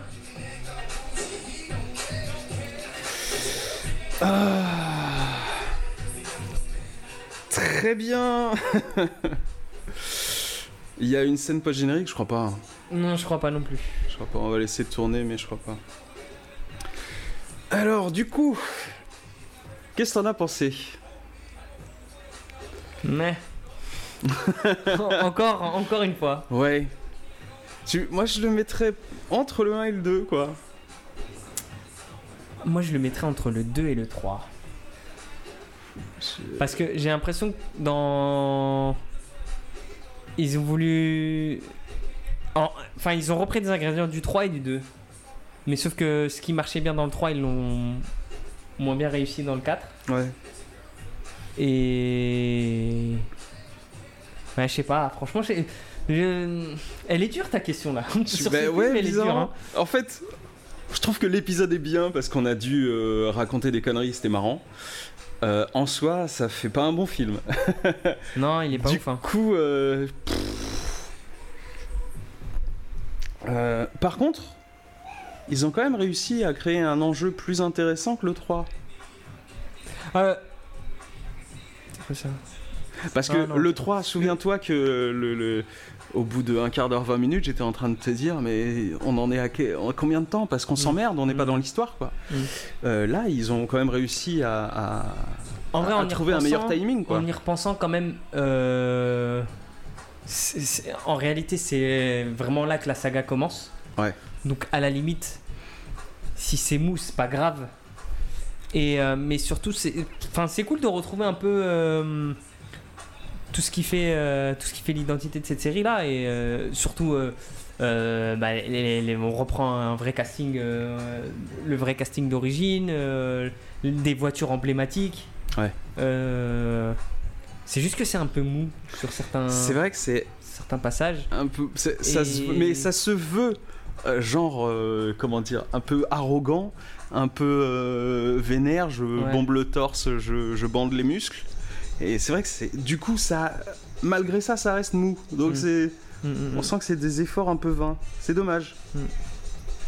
On avait dit ça. On avait aussi dit ça du 3. Ouais. Mais celui-là, la sensation de mollesse, elle est beaucoup plus présente que à la fin du 3, je trouve. Ah ouais ? Ouais, à la fin du 3, même si c'était mou, je trouve qu'il y a quand même des événements marquants et qui sont... Déjà, les punchlines, elles sont cool. Ouais. L'ambiance à Tokyo, c'est cool. Tu sais, ça change. Bon, après, voilà, les personnages sont pas... Les acteurs sont pas exceptionnels. Là, même si... En fait, enfin, ce que je veux dire, c'est que même là, ils sont pas ouf, tu vois. Mais ils ont une gueule. Oui, non, mais puis tu les retrouves dans le 3, découvrais les personnages. Il y a une petite nostalgie. Et non, dans le 3, franchement, moi je trouve qu'ils sont. Enfin, en tout cas, moi ils sont absolument pas marquants. Tu vois, toute la team japonaise, Je me rappelle plus de leur tête. Ouais. Si tu me demandes de les décrire, je pourrais pas. Ouais. Y a que le héros parce qu'on le voit beaucoup et Anne parce que je sais qu'il est là dans la saga. Ouais. Mais genre même la petite meuf là. Oui. Oui, l'australo-péruvienne. Ouais, voilà. Bah, pour moi, je saurais même plus te la décrire, quoi. Oui. Bon, après, je l'ai encore un peu en tête parce que. Ouais. Bah, j'ai travaillé sur le visuel de l'épisode. Moi. Moi, je suis encore dedans depuis une semaine, mais ouais. Par contre, je suis déçu. Il n'y a pas eu de petit moment philosophique au final. Je m'y attendais. Je m'attendais à ça. En fait, il y a eu une amorce de philo à la con. Il y a juste une petite quête identitaire de la part de Brian O'Connor. Ouais. Et mais en gros, c'était la phrase de la sœur de Jordana Brewster quand elle disait est-ce que t'es un mec gentil qui se fait passer pour un méchant ou est-ce que t'es un méchant qui se fait passer pour un gentil. C'est ça. Donc elle a trigger le truc, tu vois. Exactement. Et donc à la fin, il la baise et c'est bon, quoi. C'est un Toretto. C'est un mec, c'est un méchant qui se fait passer pour un gentil. Donc voilà, une petite quête identitaire. Mais t'avais dit un truc surtout sur quand il va voir Dom dans le garage. À un moment ils échangent un truc. Et c'est là où tu m'as dit c'est la fin de sa quête identitaire. Tu t'en souviens plus ? Non. Ah bon, tant pis. Non mais tant pis. Je regarderai et je rajouterai une séquence pour tenter de comprendre ce que t'as voulu dire à ce moment-là. Okay. Si, je comprends. S'il n'y a pas de séquence, c'est que j'ai pas compris. Bon, on pourra se réenregistrer, faire un petit un petit post-générique. Attendez, c'est bon. On s'en rappelle. Du coup, les codes de la saga Bah, la grosse musique, on l'a pas. Pas beaucoup, pas tant que ça. Ça manque. On l'a pas. Ça manquait un peu. Ouais. C'est dommage, hein. Donc ça, ouais, mais c'est vrai que le titre de la fin, c'est à la limite le seul titre un peu plus grosse musique, quoi. C'est le seul titre qui fait un peu ça. En fait, là, on avait plus des musiques de films d'action, je trouve. Ouais, beaucoup plus. Bah, on l'a dit, il y a des moments où ça ressemblait à Metal Gear et tout. Dès qu'il y avait de la tension, etc., c'était très très Metal Gear. Ouais. Effectivement. Alors, voiture pimpée, mécanique, check, hein, complètement. Totalement. Bimbo inutile, check, complètement. Check jusque dans le GPS, ouais, hein, s'il vous plaît. Ouais. Plan sur la ville, non. J'ai pas vu. Non, il y avait surtout des plans satellites, mais non, il n'y a pas eu de petits plans. Alors, le repas à la famille, bah check. On en a forcément, un, ouais. J'ai pas vu de personnage en sueur spécialement. Si, Phoenix. Ah, Phoenix, il était en sueur. Ouais, mais j'ai l'impression que c'est souvent les méchants. Ouais. Vin Diesel, il est tout le temps. Non, mais dans le 1, Vin Diesel, il était très. Il était en sueur. Ouais. Ouais, c'était encore les débuts, il était pas encore. Maintenant, il maîtrise la voiture, c'est une main. C'est fini. Mais ouais, il y avait 2-3 passages où les mecs étaient. Mais c'est vrai que c'est pas aussi récurrent que dans le 1. Ouais. C'est pas un truc.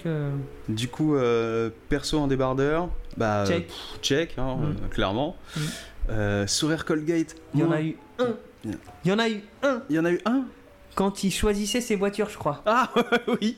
Il était comme un gosse. Mais il est pas aussi bien que dans le 2. Non, mais dans le 2, ils ont surabusé. Ouais, mais. Et en plus, c'est dommage. Il avait une vraie petite gueule de Brian. Oui, c'est vrai. Et sa petite gueule de Brian. Avec les Converse, le jean, tout ça. Le jean trop grand, son attitude. Yeah, bro. Ouais. Là, il a vieilli. Du coup. C'était sa madeleine de Proust quand il avait toutes les voitures japonaises. Là, Non mais c'est vrai que c'est compliqué en plus d'imposer un code de la saga en mettant trop dès le début. Ouais. C'est compliqué dès le deuxième épisode. On va en supprimer quelques-uns. Ah, au fur et à mesure, on verra s'ils reviennent pas. Ouais. Ceux dont on sait déjà qu'ils sont plus si récurrents que ça, dès le prochain épisode, il y a des chances qu'ils sautent. Hein. Ouais. On se les mettra de côté, on verra s'ils reviennent. Mais alors du coup, sur Air Colgate, non. Muscle Car, alors bien sûr. Bien sûr que forcément. Totalement, il y en avait beaucoup plus dans celle-là que dans les précédents. Et ben forcément, on quitte le Japon pour revenir aux États-Unis. Ouais. Bah, moi, ça me fait du bien. Ouais. Vraiment pour petit festival de muscle car, c'était sympa. Provoque de pilote, bien sûr. Provoque de pilote. Il y en a eu qu'un. Ben, c'est pareil, quand ils s'affrontent. C'est comme le sourire Colgate, il y en a eu qu'un. Ouais, mais il y en a eu. Ouais, mais c'est. C'était que entre Toretto et O'Connor. Bah ouais, mais parce qu'on était dans un moment de tension. Je trouvais qu'il avait son utilité, puisqu'on sait qu'ils vont finir topo, tu vois, c'est des bros. Donc ils allaient forcément se rabibocher après. C'était intéressant de les montrer quand ils sont en compétition de bagnole, pour montrer qui c'est qui domine. C'est vrai. Cascade over the top. On l'a eu au début ce coup-ci. Ouais. C'est vrai qu'elle était quand même complètement pétée. Complètement pétée.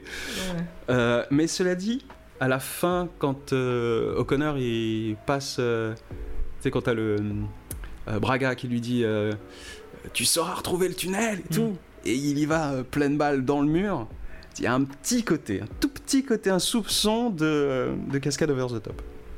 Ouais, je suis pas. Il y a un petit côté, je pose les couilles sur la table quand même. Ouais, mais dans la réalisation, ils foncent juste dans un mur en carton-pâte. La cascade over the top, je la comprends comme un truc qui défie les lois de la physique. D'accord. Un truc invraisemblable, tu vois. Genre Toretto qui J'apprends à chaque épisode avec toi. Qui fonce dans la... Non, mais c'est ce que... Non, mais je comprends ce que tu veux dire. Je comprends ce que tu veux dire. Genre la citerne qui arrive et qui en... Oui, non, mais elle était complètement pétée. À quel moment tu te dis, je passe, tu vois. Genre mais je saute et je finis, j'atterris dans un yacht. Moi, dans tous les cas, moi, j'avais compris ça comme étant y aller à fond, mais enfin prendre la décision d'affronter le danger, de poser ses couilles sur la table en fait. Tu me mets le doute là. Voilà. Je me contredis peut-être entre chaque épisode. Non, moi je vois ce que tu veux dire en fait. Mais moi là comme ça c'est peut-être parce que faut que ça défie les lois de la gravité. Alors on va poser. On va la poser maintenant, cette cascade over the top. On va être en plein dedans. Chaque épisode aura son cascade over the top. De mémoire, j'en suis persuadé. Il y en aura peut-être plusieurs même. Mais ouais, je pense faudrait qu'on définisse bien ce truc-là. Alors, la cascade over the top, on va dire que c'est défier les lois de la gravité, de l'attraction terrestre et les lois de la physique de manière générale. Voilà. Et poser ses couilles sur la table en affrontant le danger, en y allant, plutôt que d'en fuyant. Donc, un genre de pari. Ouais, c'est ça. Du coup, dans cet épisode-là, à la fin, en tout cas, il n'y en avait pas. Non. Au début, c'est la première scène. Hein. Ah, mais la scène de la citerne, c'était vraiment ça, par contre. Le camion avec 6 citernes, j'ai jamais vu ça. C'était n'importe américain. Quoi. Et des citernes avec 2 culs. Ouais. Du coup, philosophie de vie à la con. On l'a pas vraiment eu. Et en réalité, des bribes. Des bribes on a eu que sur le 3, en vrai. Non, dans le 1. Dans le 1, c'était quoi ? C'est peut-être que les numéros impairs. Peut-être. Bah, dans le 1, c'est je vis ma vie par course de 500 mètres. Par tranche de 500 mètres, ouais. On verra, peut-être que dans le prochain, il y aura une philosophie de vie à la con. Sûrement, ouais. J'espère. Mais je trouvais qu'il y avait vraiment un début de scène de philosophie de vie à la con. Sur O'Connor qui est peut-être un gentil parmi les méchants, ou un méchant parmi les gentils. Mais moi, j'ai l'impression qu'il sert surtout à mettre O'Connor au même niveau que Toretto. Bah, tu remarqueras que O'Connor est blessé, Toretto n'est jamais blessé. Non, mais pas dans ce sens-là, pas en termes de... D'iconisation. Mais en termes de personnages, c'est-à-dire que du coup, ils deviennent vraiment partenaires / rivaux, tu vois.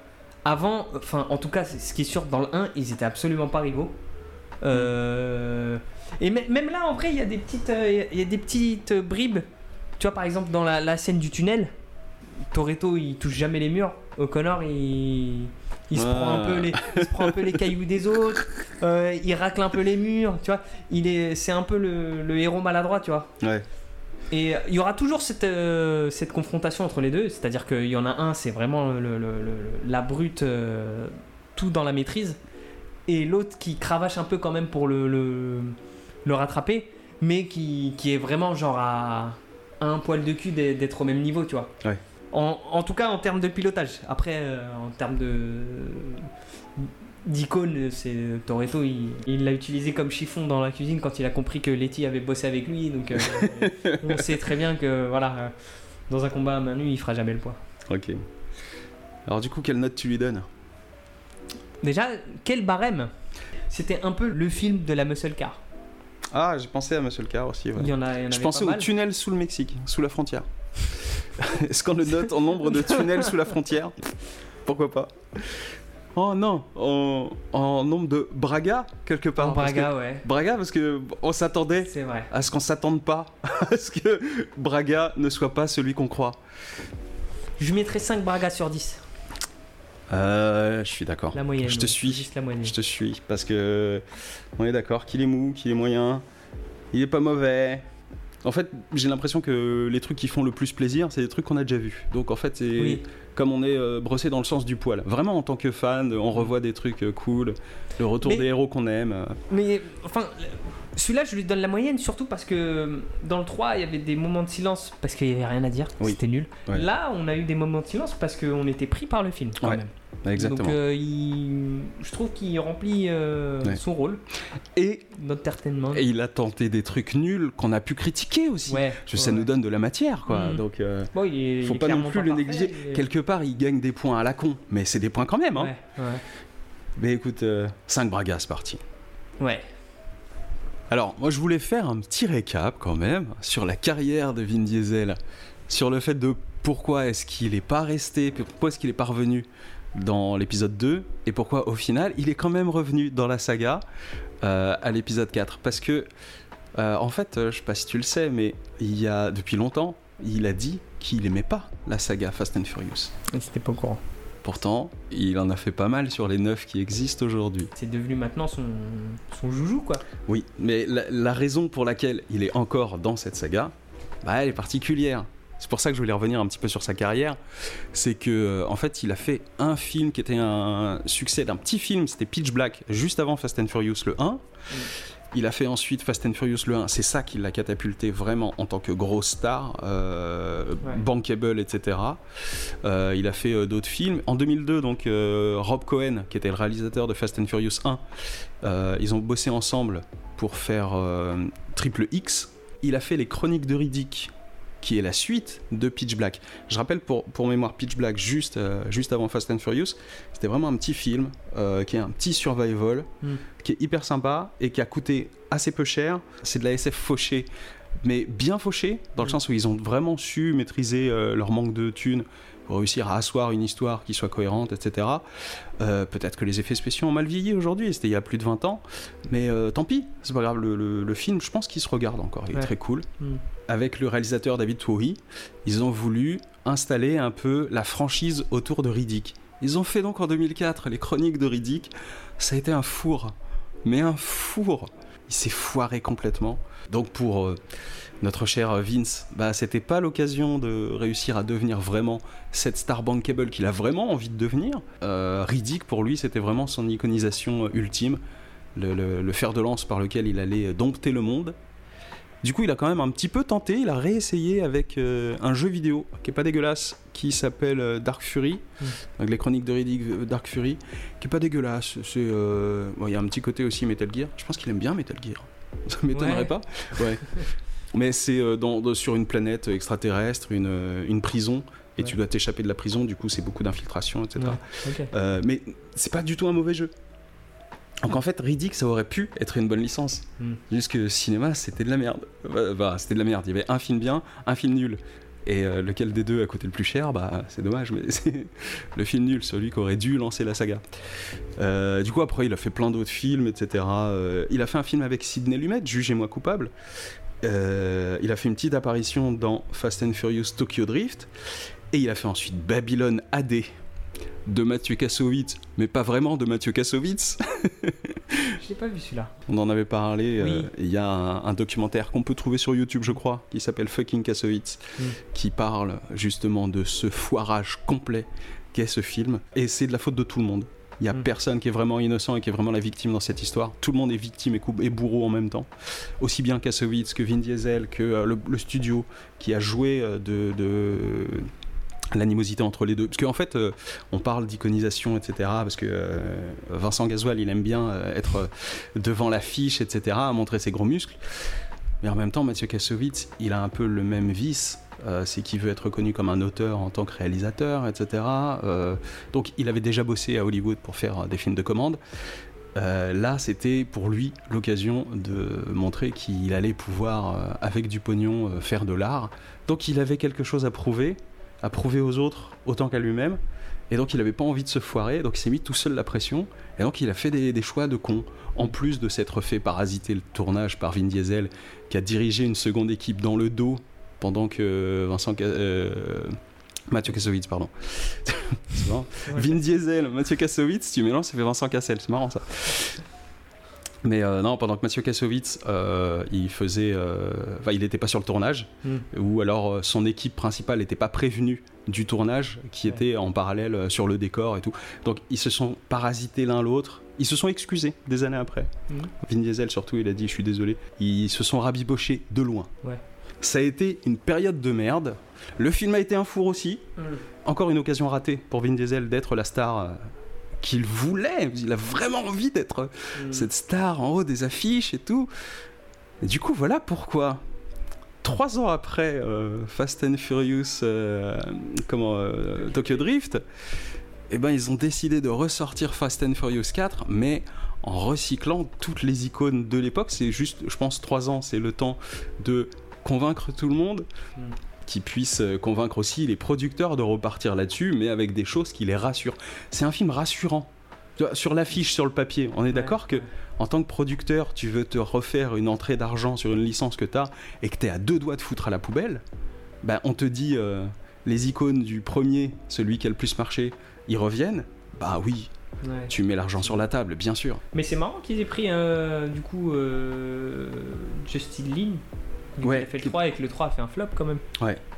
Ça aussi, ça m'a étonné. C'est peut-être du coup un caprice de diva de la part de Vin Diesel. C'est possible. Mais je pense qu'ils sont... En fait, j'ai l'impression que souvent, soit tu suis les producteurs, soit tu suis les réalisateurs.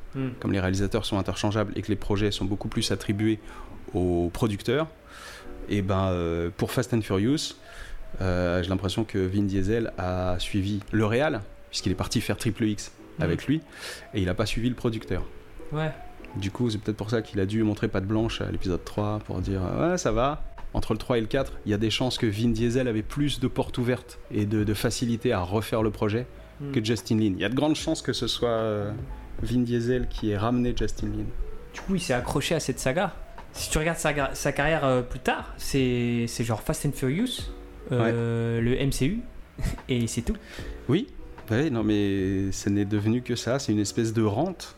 Mais il a tenté des trucs, moi je trouve ça. Je suis curieux de voir par exemple Jugez-moi coupable de Sidney Lumet. Je suis curieux de le voir. Donc voilà, un petit peu le récap pour savoir d'où sort ce Fast and Furious 4.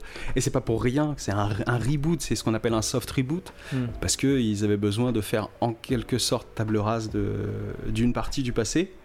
Ce qui est dommage, mais qui est pas dommage, ce qui est compréhensible en tout cas, c'est qu'ils aient voulu faire table rase d'une partie, mais qu'ensuite les scénaristes se soient dit « Ah non, mais on peut l'intégrer en fait ». Ouais, ça c'est encore... on en reparlera... non, mais après les scénaristes, on peut en reparler en tant que tel, hein, c'est un sujet à part entière, les scénaristes. Mais bon, les scénaristes qui tentent quand même de donner une justification, de remettre les briques ensemble, c'est marrant. Mais après, en soi, quand tu vois les prétentions de ce film... Moi je trouve que c'est plutôt bien. Enfin, ils retombent bien sur leurs pieds. Oui. Il y aura forcément des incohérences. Où est-ce que tu mets le 2? Où est-ce que tu mets le 3? On va s'arracher les cheveux. Non, mais là on peut commencer à le faire, la chronologie de la saga. Bah, après avoir vu le 4, en gros, il y a le 1. Ouais. Ensuite, il y a le 2. Ouais. Ensuite, il y a le 4. Pour moi, il y a l'intro du 4. L'intro du 4, ouais. Non. Si. Pour moi, l'intro du 4, elle va avec le 2. De quoi ? Pour moi, l'intro du 4, elle va avec le 2. Ah oui, en parallèle. Oui, voilà. Elle peut être en parallèle du 2. Exact. Et Tokyo Drift, il est justement entre le 2 et l'intro du 4 et le 4. Ouais, on peut mettre quand même 3 et le reste du 4 ou 4 et le 3 derrière. Non. Tokyo Drift, il est encore après. Pour moi, il est après. Parce que Anne, il meurt. Et là, dans le 4, Anne, il est là. Donc ça veut dire il est pas là à la fin. Ouais, à la fin. Mais du coup, il est vivant. On sait pas. Mais on sait pas en plus, puisque bon, à la fin... Tokyo Drift, du coup... Attends, j'ai un élément. Mais si, parce que quand ils étaient... Tu ne m'écoutes pas. Vas-y. Quand il fait le casse avec Anne, il y a les deux Mexicanos nuls. Oui. Et ben, les deux Mexicanos nuls, ils reviennent. Mais Anne, non. Oui, c'est ce que j'allais dire. C'est parce que à la fin, quand il distribue l'argent... Anne, il lui dit bah moi j'ai pas envie de me faire courser par les flics, je vais à Tokyo. Je parle à la fin du 4 là, on les a revus les deux Mexicains aussi nuls. Ouais. Mais il y avait pas Anne. Oui, parce qu'il s'est barré à Tokyo. Oui. Mais c'est possible que 3 et 4 ce soit ça se suive logiquement. On est en train de faire un débat nul mais ça, en fait c'est mon ah, tu veux dire que ça avait... donc le 2 et le 4 se chevauchent mais le 3 et le 4 aussi. Ouais. C'est-à-dire qu'il y a plein d'éléments qui peuvent être en parallèle. C'est-à-dire que passer l'intro, ce qui se passe pendant le 4, c'est en parallèle de ce qui se passe dans le 3. Ouais, ça peut. Soit conjointement, soit l'un après l'autre. Pour l'instant, il n'y a aucun détail qui nous permet de réellement modifier ça. Bah, en soi... Mais c'est comme si... ça nous donne un seul élément. Et qu'on pense logiquement, faut déjà que Anne arrive à Tokyo, qu'il se fasse un nom... qui s'associe avec le pègre et tout. Il y a 3 ans. Entre... Ah mais oui, c'est vrai. Il y a 3 ans. Oui, non, j'ai rien dit. Bah ouais. J'avais oublié cette ellipse. Donc, la seule certitude que moi j'ai, celle sur laquelle je vais partir, c'est entre 1 et 4. Bon, c'est un peu brouillon, tu vois. Il y a un peu de Tetris à faire pour caler les éléments. Mais à partir du 4... Bah, ça va, jusqu'ici tout va bien. Donc ça veut dire que tous les éléments qui vont être problématiques, c'est dans les prochains épisodes où ils vont commencer à se tirer des balles dans le pied. Voilà. Attends.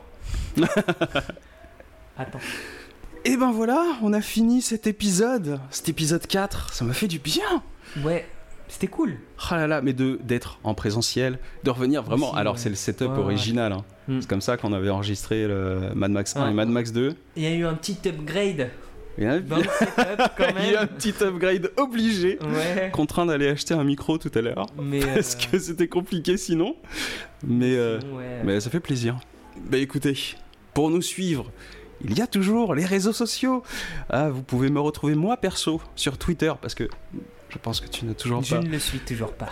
Même si je t'ai donné des arguments. On en a discuté. Twitter, c'est le mal. Pour le moment, je me suis pas encore. Non, moi j'affronte le mal. Du coup, je suis sur Twitter @Julius_F_Kali. Vous cherchez juste Julius F Kali. Sinon, nous, les Spoils du Culte, on est sur Facebook et sur SoundCloud. Et ben pour la suite, il nous reste quoi à mater ? Bah le 5.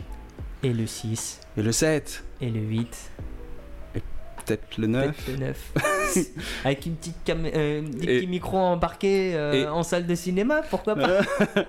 Et Hobbs & Shaw. Franchement, on n'est pas à ça près. On peut le mettre, on ira. Écoute, c'est pas un problème. On le garde pour la fin, histoire de se dire on saura où l'insérer dans la timeline. Ce sera la petite cerise. Ah oui, parce qu'en plus, ce sera encore une timeline parallèle. Oui, ouais. Ok, bah écoute, on se dit ça. Moi, je me dis, on n'en est plus à ça près. Allez, mais non, mais t'as raison.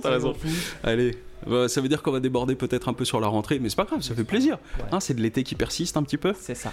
Trop bien. Et ben, on vous fait des bisous. Yes. Et puis on se retrouve bientôt, la semaine prochaine normalement, si tout va bien. Si tout se passe bien. Bon, tout se passera bien. Tout va bien se passer, voilà. J'espère que vous allez passer un bon moment devant le film avec nous. Et puis à la semaine prochaine. À la semaine prochaine les gens. Salut Julien. Salut Karim. Allez, salut à vous tous. Tous.